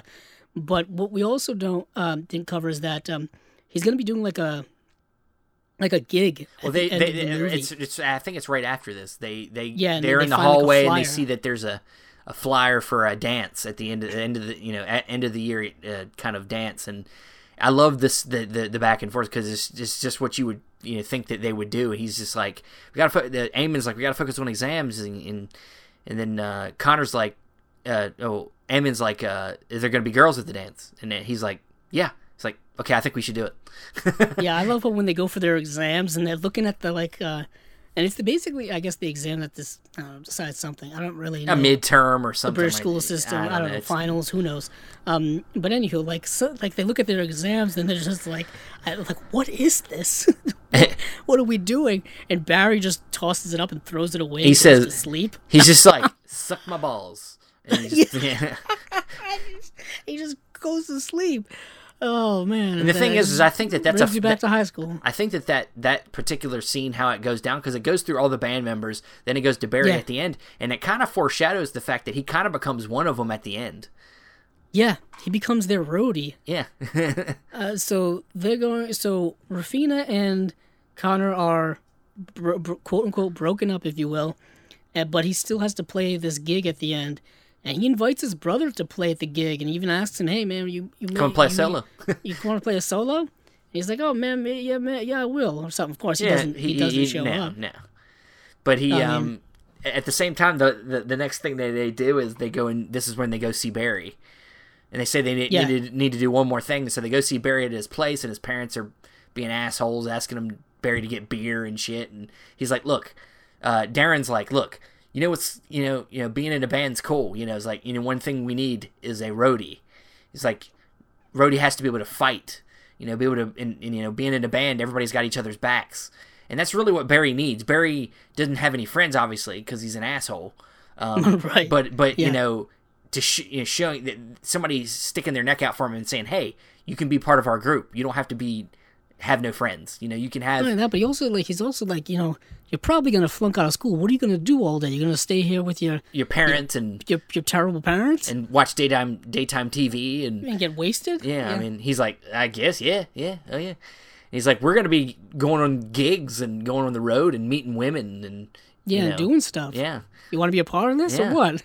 Um, So yeah, then there's like they leave and it's like another slow motion shot and and Barry's like giving the middle finger to his parents. uh, and then uh, so they're gonna do this big like like uh, gig. I think it's like 25 minute long gig or Well, whatever. then- well, then- then they- before- they had to develop new music for it. Yeah, I was gonna say the th- the last thing he does though is is Conor does drop off another tape to Raphina before he he, get, before he goes to the dance. Um, Yes, he does. And she doesn't come out, and he just watches her watches him like kind of drop it off, and then the dance starts, and Yeah, they, he does a few they some songs we haven't heard of before, and the first song he does is that song "Girl," which I like. yes, Complicated Yes. Girls, which is a, a reference to something that the teacher said to him earlier in the movie, where um, he was drawing a picture of the band, and he was like, he had a picture of Raphina there, and he's like, "Who's that?" And he's like, "Is that your girlfriend?" And she, he's like, "Well, no, it's it's complicated." And he's he's the teacher's like, "All the complicated boys and girls," and then that Yep. kind of inspired the song late for later, and so he does that song, and they the, the the crowds, you know, who was kind of against him, is now kind of getting livelier. Um, and um, then I think we, I think they do they do a second song after that before the or they do the I think it kind of like I think it cuts to her, and it cut what Raphina, and then it shows that he dropped off that thing and he left her like a letter or something. well I know he he, he, he they they kind of skip over and he does the slow song Yeah, and then he does the slow song, and then that's where we get the everybody's like, montage where "Oh." she she sees the tape and she listens to the the song that he's singing at the moment and it Yeah. she goes to the park and she's crying because it's so beautiful and right, right. and uh Yeah, then uh, and then after he does the slow song, because one one like the band protests and the audience protests like, hey, don't don't you know, you know we've got them we've got them entertained. They're, yeah you know, it's pretty you, know, funny you yeah. never want to do that. Like you always kind of want to. I, I know I don't Steven you know this a lot better Yeah. than I do but like there's certain you know set song lists and whatnot and Pe- people things people like want to but- dance. If you're at a dance, people want to dance. So and, Right. and most people want. I mean, obviously you can slow dance, but most people want it to to have some energy and run around and jump around. So some bands don't necessarily like to play slow songs at in a live show. Um, but that's kind of that's I don't know. I never really heard that that that that might have been an '80s thing, but um, but yeah, they kind of make a funny joke about it, and I love Eamon, who is always just down for anything.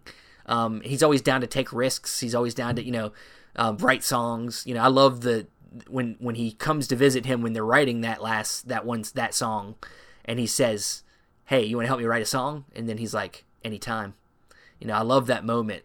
You know, where they kind of have that bond over writing and uh, creating art together. Um, and uh, but yeah, so he's like, you know, we got to play the slow song, and then the, the bass player and the drummer are like, we can't do that. They, they love us. We got we can't do a slow song. It'll kill us. And then Eamon's like, it's a it's a bold. Let's do it. I like it. Let's do it. Let's it. do it. Yeah. so he does that, and then they do their last song, which is called Brown Shoes, Yeah, and it is dedicated to Brother Baxter. yeah. And basically, Brother Baxter is like, because I guess they're Oh, I, chaperoning. I love this He and the too. brothers are chaperoning, and then like he's like, "Oh, forget that. Turn turn the lights on. Turn the lights on." I love it because it's like they try to turn, they try to end the show, they try to turn the lights on, and then some random dude comes up. It's like, no, turn the lights off, turn the lights Yeah. on, turn, and then he like breaks it with a uh, fire extinguisher. With a fire extinguisher. And then Yeah. Father Baxter comes up and punches the kid in the face, and then knocks. Yeah, and then throws him out. Yeah. yeah. It's, like, oh, hilarious. man. And then, uh, and so he, it's called Brown Shoes. It's basically just the story Yeah. of him and his brother Baxter's first kind of, you know, their relationship basically. oh yeah, but he, but it's a song that just ripping Brother Baxter to shreds. Yeah, and he makes all Calling him a these piece masks. Basically, call him a piece of shit, Yeah, like yeah. fascist, racist, you know, fa- uh, you know, authoritarian garbage person. Yeah. Um, and Yeah, and he And makes then all these ma- he makes all these face masks of Brother Baxter so everybody can wear them. Yeah, because he yeah because he had like uh he he tore like something out of like the yearbook Yeah. and had them make like 200, 200 copies of it. Um, but before them, I think before the song even starts, like some dude gets on stage and then Barry like throws him off. He's like, takes a chair, and he's like, and he's like, yeah, I gotta do something. yeah. he gets yeah he gets his moment in the sun, um, and then so he's playing it, and he, he so they're playing the song, playing the song, and then Raphina walks in towards the end of the song, which I'm like, she kind of missed all the all the good Oh, song, I'm all in the middle good of the stuff, middle of the song. showed- mi- middle of the. showed up. It's about in the. Finally It's in like in the bridge. You know, it's That's still. when she shows up, and then you know she he sees her, she sees him, smiles, etc., etc.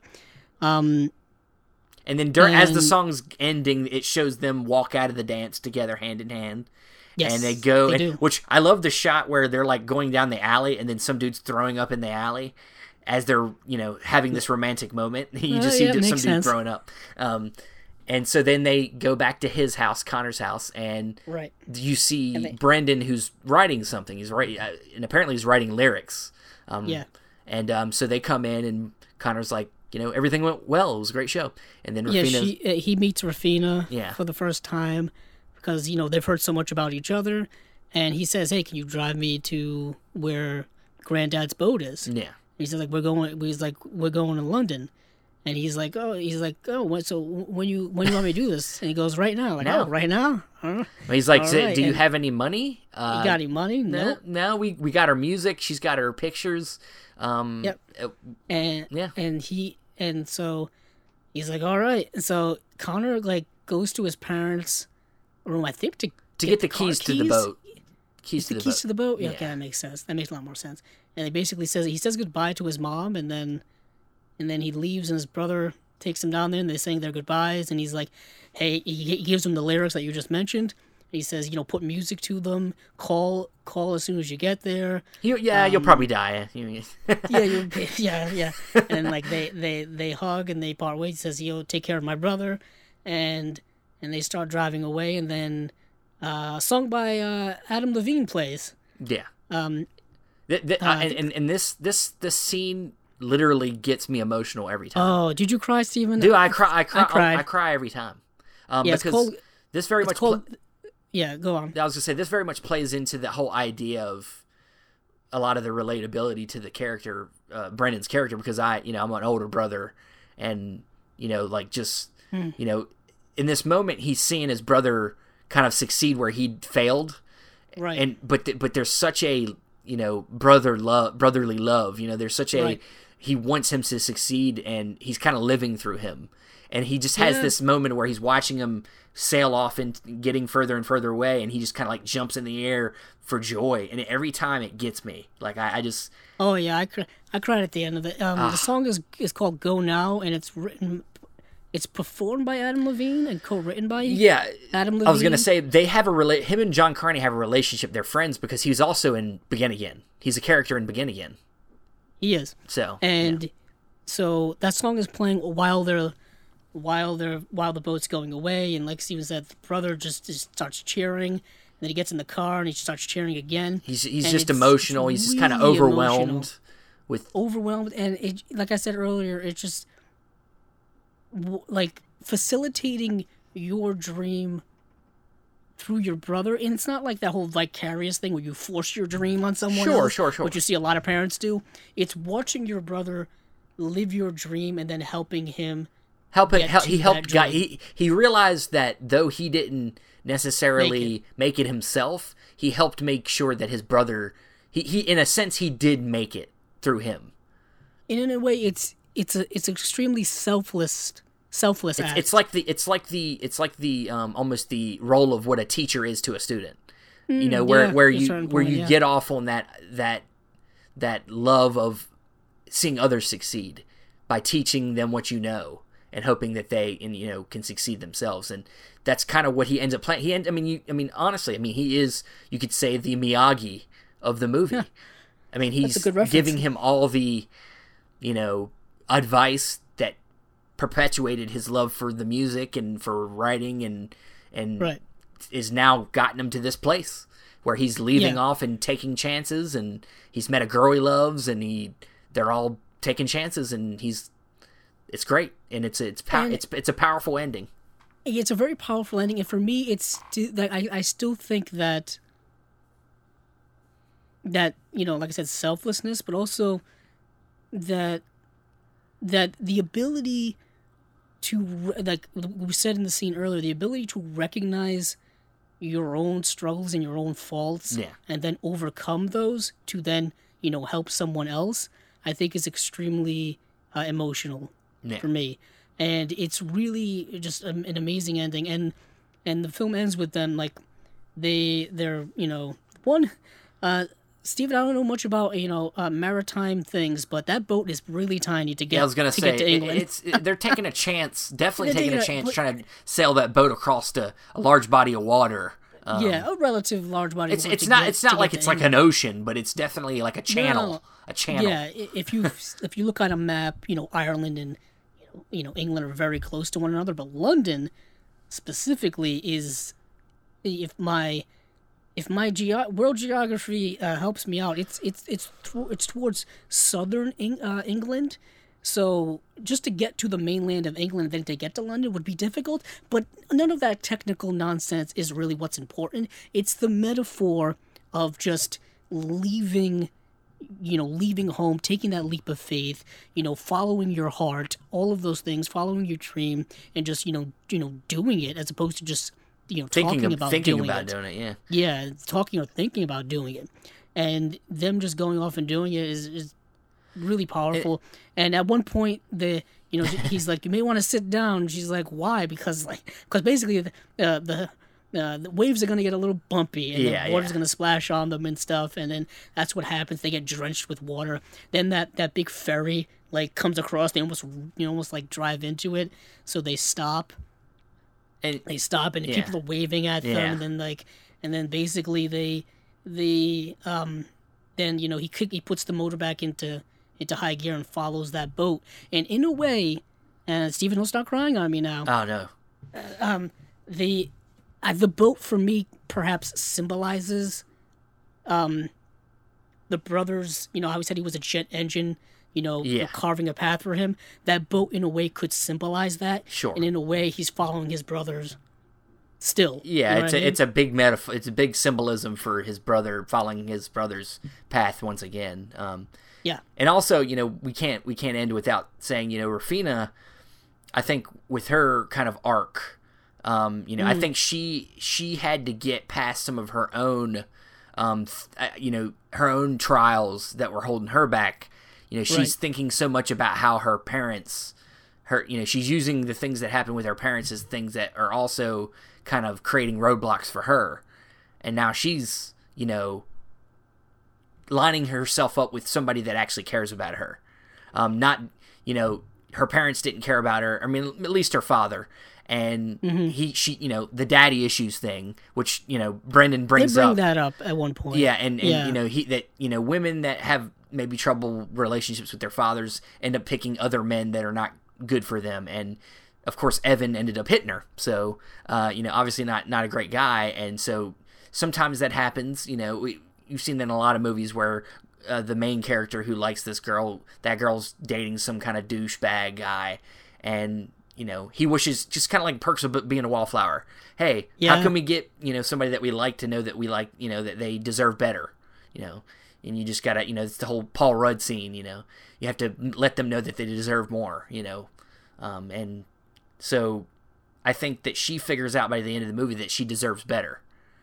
And She deserves somebody like him that will actually show his love and is good to her, and she accepts that love at the end and goes with him. Um, so yeah, she kind of has her own arc too, and um, it's all Most good. definitely. And that's how the movie the movie ends. Kind of ends on a play- close up of his face and him kind of facing his future. Right. He's a futurist. Whatever whatever that may be. He's a futurist, Yeah. so you know. but um, that's Sing Street. That is Sing Street by John Carney. Came out 2016. Was one of our favorites of that year. Um, It definitely was because uh, you know we've done this. For, we're, this episode's about an hour and forty five minutes long, so it's definitely yeah, we it's, talked it's about literally this. about as long as the whole movie is. Yeah, yeah, we talked through the whole movie. Um, yeah, I, I was happy to, uh, when Andrew decided to pick this one. I, I figured we would get into this one pretty hard. Um, but yeah, so now that we are done with Sing Street, now it's my turn to pick next next episodes. and because Andrew has been so just so just so good to me picking picking movies that I love for some for some reason I don't know I mean I, I know we we line up on movies pretty well um, we like a lot of the same stuff but he's just been really going for me. He, he did Satyajit Ray which he knows I love Satyajit Ray and then uh, then he did Sing Street so you know now I'm gonna have to do, do something for him. I know he's a big fan of a certain filmmaker and I'm gonna do one of his films. We're gonna do a David Lynch movie. Oh, here we go. we're gonna do a Eraserhead Wow. Let's do Eraserhead. Because it's his That's first a- movie. It's a- his first movie. And, It is. Yeah. And uh, it, it, it is one of the great debuts. Um, and it's, you know, it's a short and sweet one, too. It's only about an hour and a half long. And, and this came out in 1977. And uh, it's very much an experimental, exper- experimental film. Um, so this will be a different type of movie. We haven't really seen, Yeah. we haven't done a movie like this before. Um, so it'll be a new new type. I wanted to do something maybe horror, and this kind of has a little bit of a horror element to it. Oh, Um, yeah. So um, it'll be an interesting one. So we'll, next episode we're gonna do Eraserhead by David Lynch. So be ready for that one. Sounds good to me. I know you. I figured you. you Now I gotta, I gotta re-traumatize myself from Yes, watching it. yes. By watching it. But That's, that's a film. That's a That film. certainly a film. now, when I said David Lynch, what were you thinking I was gonna say? I was thinking Mulholland Drive, actually. Really? Or maybe Lost Highway. See, I see if, I was gonna was pick, thinking Dune. if I'll I was gonna pick my favorite one, I would have picked Lost Highway. Um, Oh, really? I didn't know that was your favorite. I would say it's probably my favorite at this point, but uh, honestly, I like Mulholland Drive okay, but it's definitely uh, people. I I have to watch it again. I, I I've watched it I think twice, and it's Mhm. not landed with me like it's landed with other people. But I really like Lost Highways, and um, and uh, you know, of course, Elephant Man's great too. Um, but I, I figured we'll go with the first movie. Uh, you know, see where David, you know, so we can get kind of into the the beginnings of Lynch, and we could probably work our way up his filmography over time.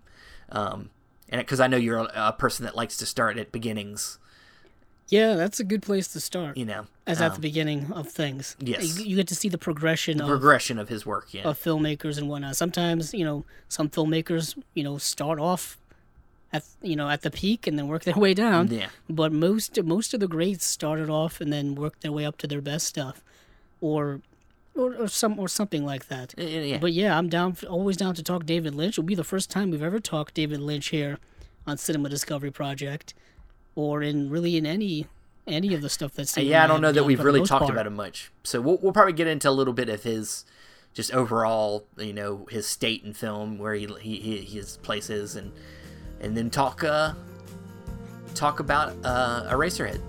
So where can we find you, Andrew? Um, you can find me on Twitter at Capzilla06, as well as my YouTube channel, Capzilla Productions. And you can find me on Facebook, Steven Billings. You can find uh, me on Instagram at Cinema Discovery Project and on Letterboxd at Cinema Discovery. Thank you for listening.